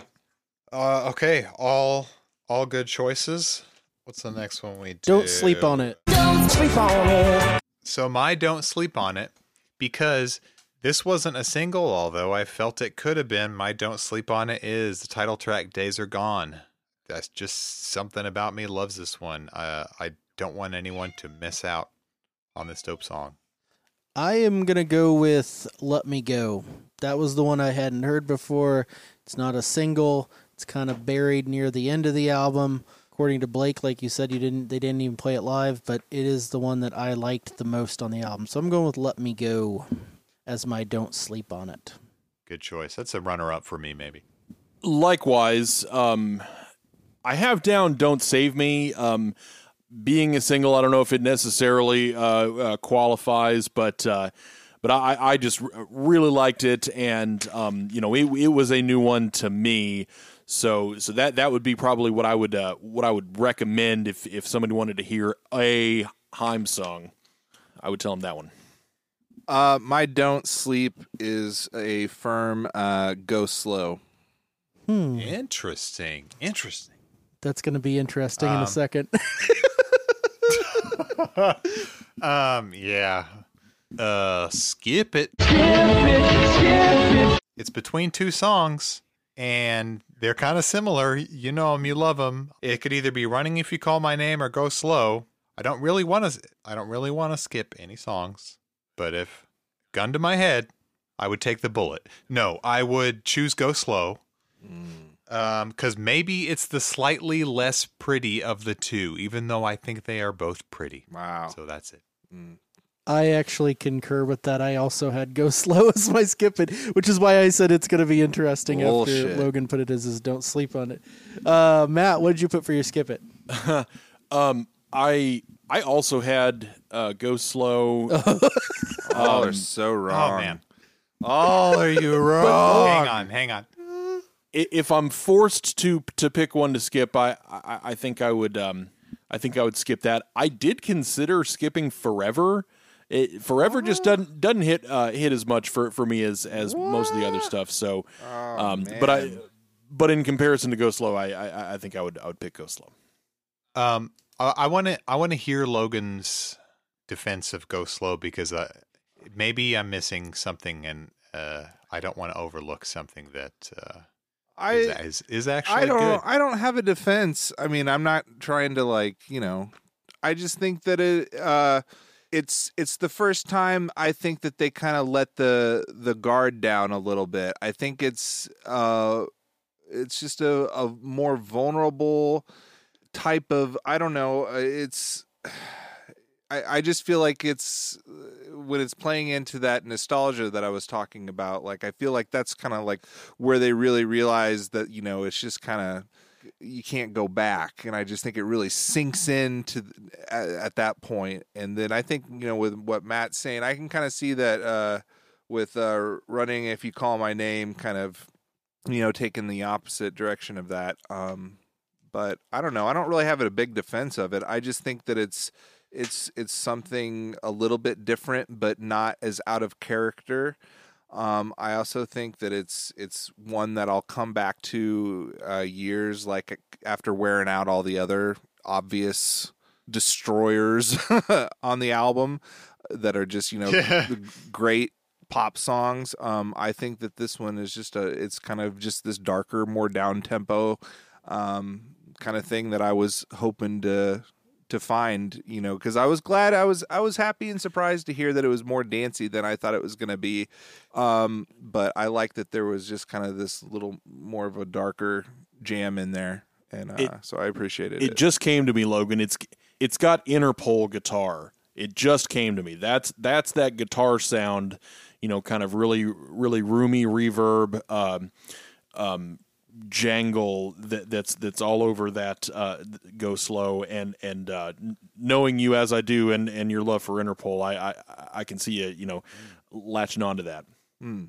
to that song. yeah, I can hear that. Okay.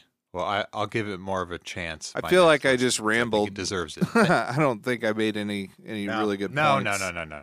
No, you did. That that is valid, and uh, all all takes are valid on on this show, unless your take is really dumb, and then it's not.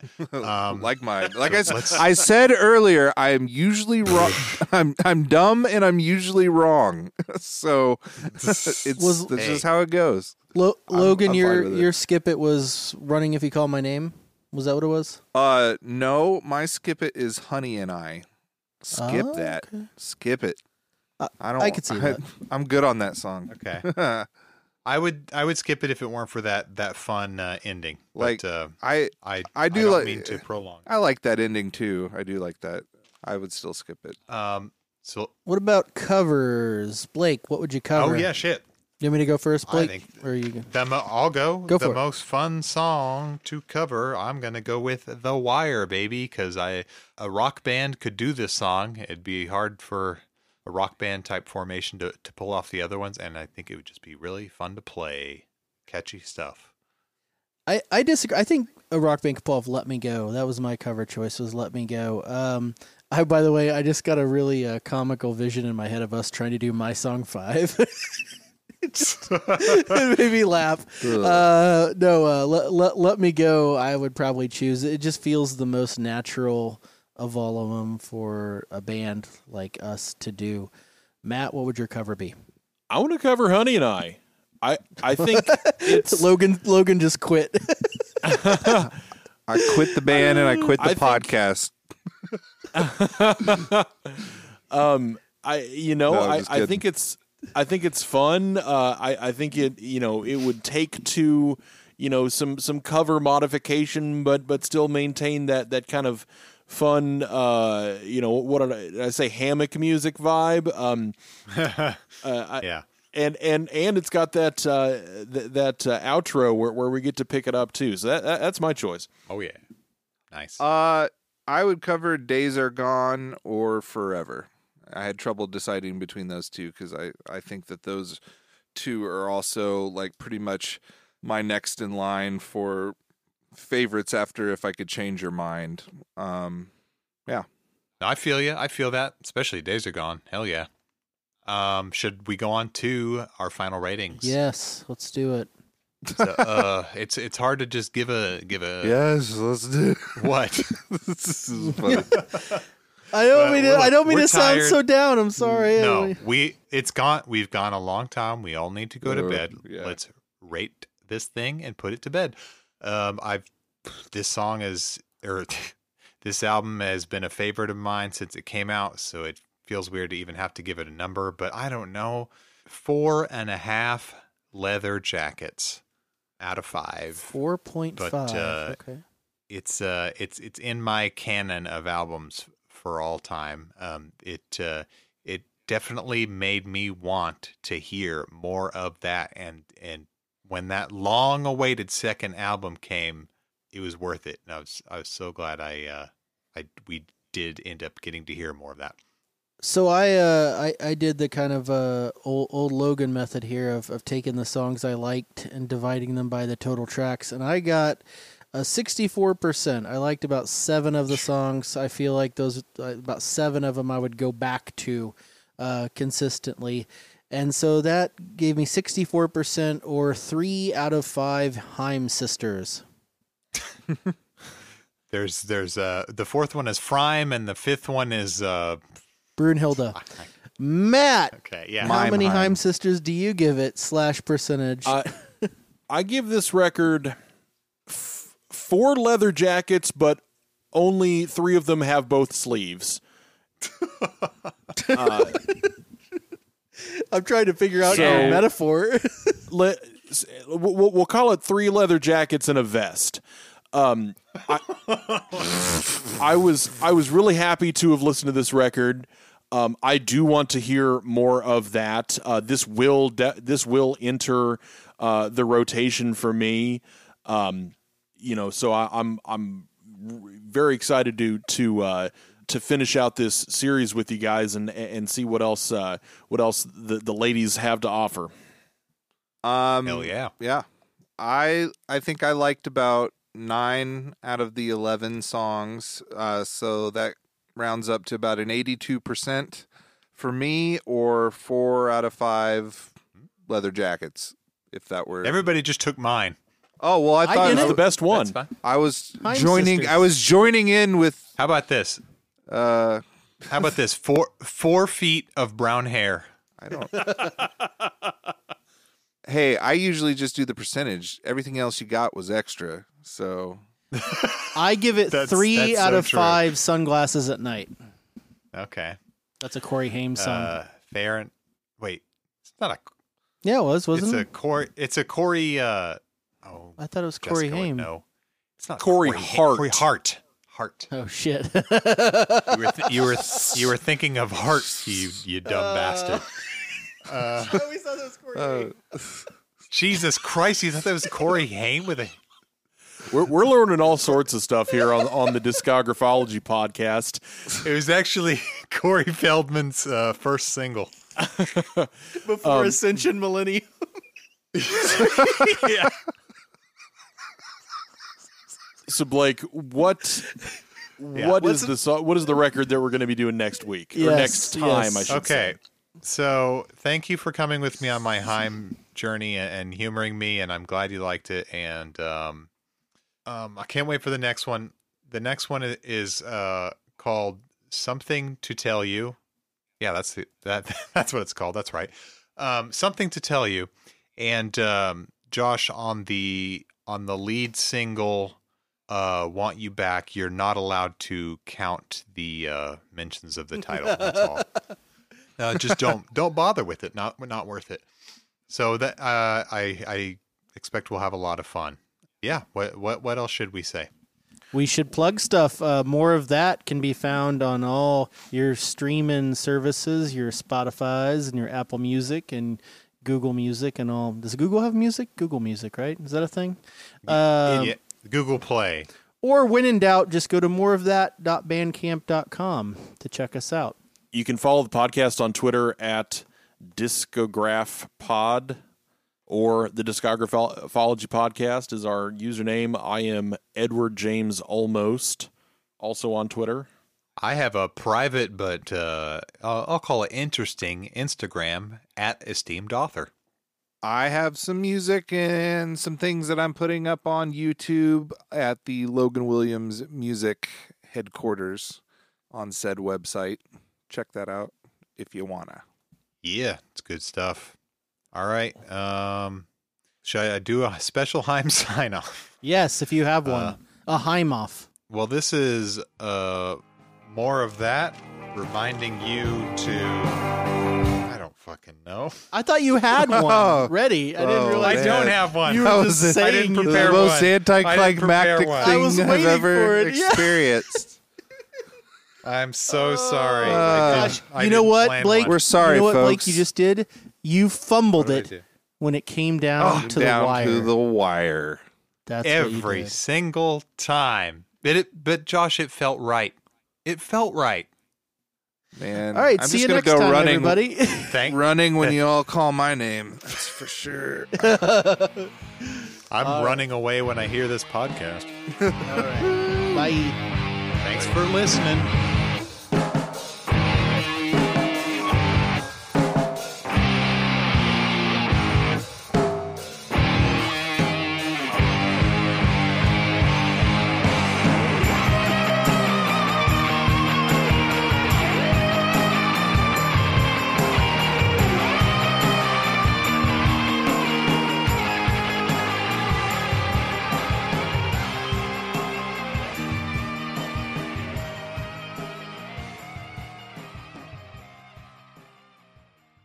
One, two, three, four. A U X Ox Audio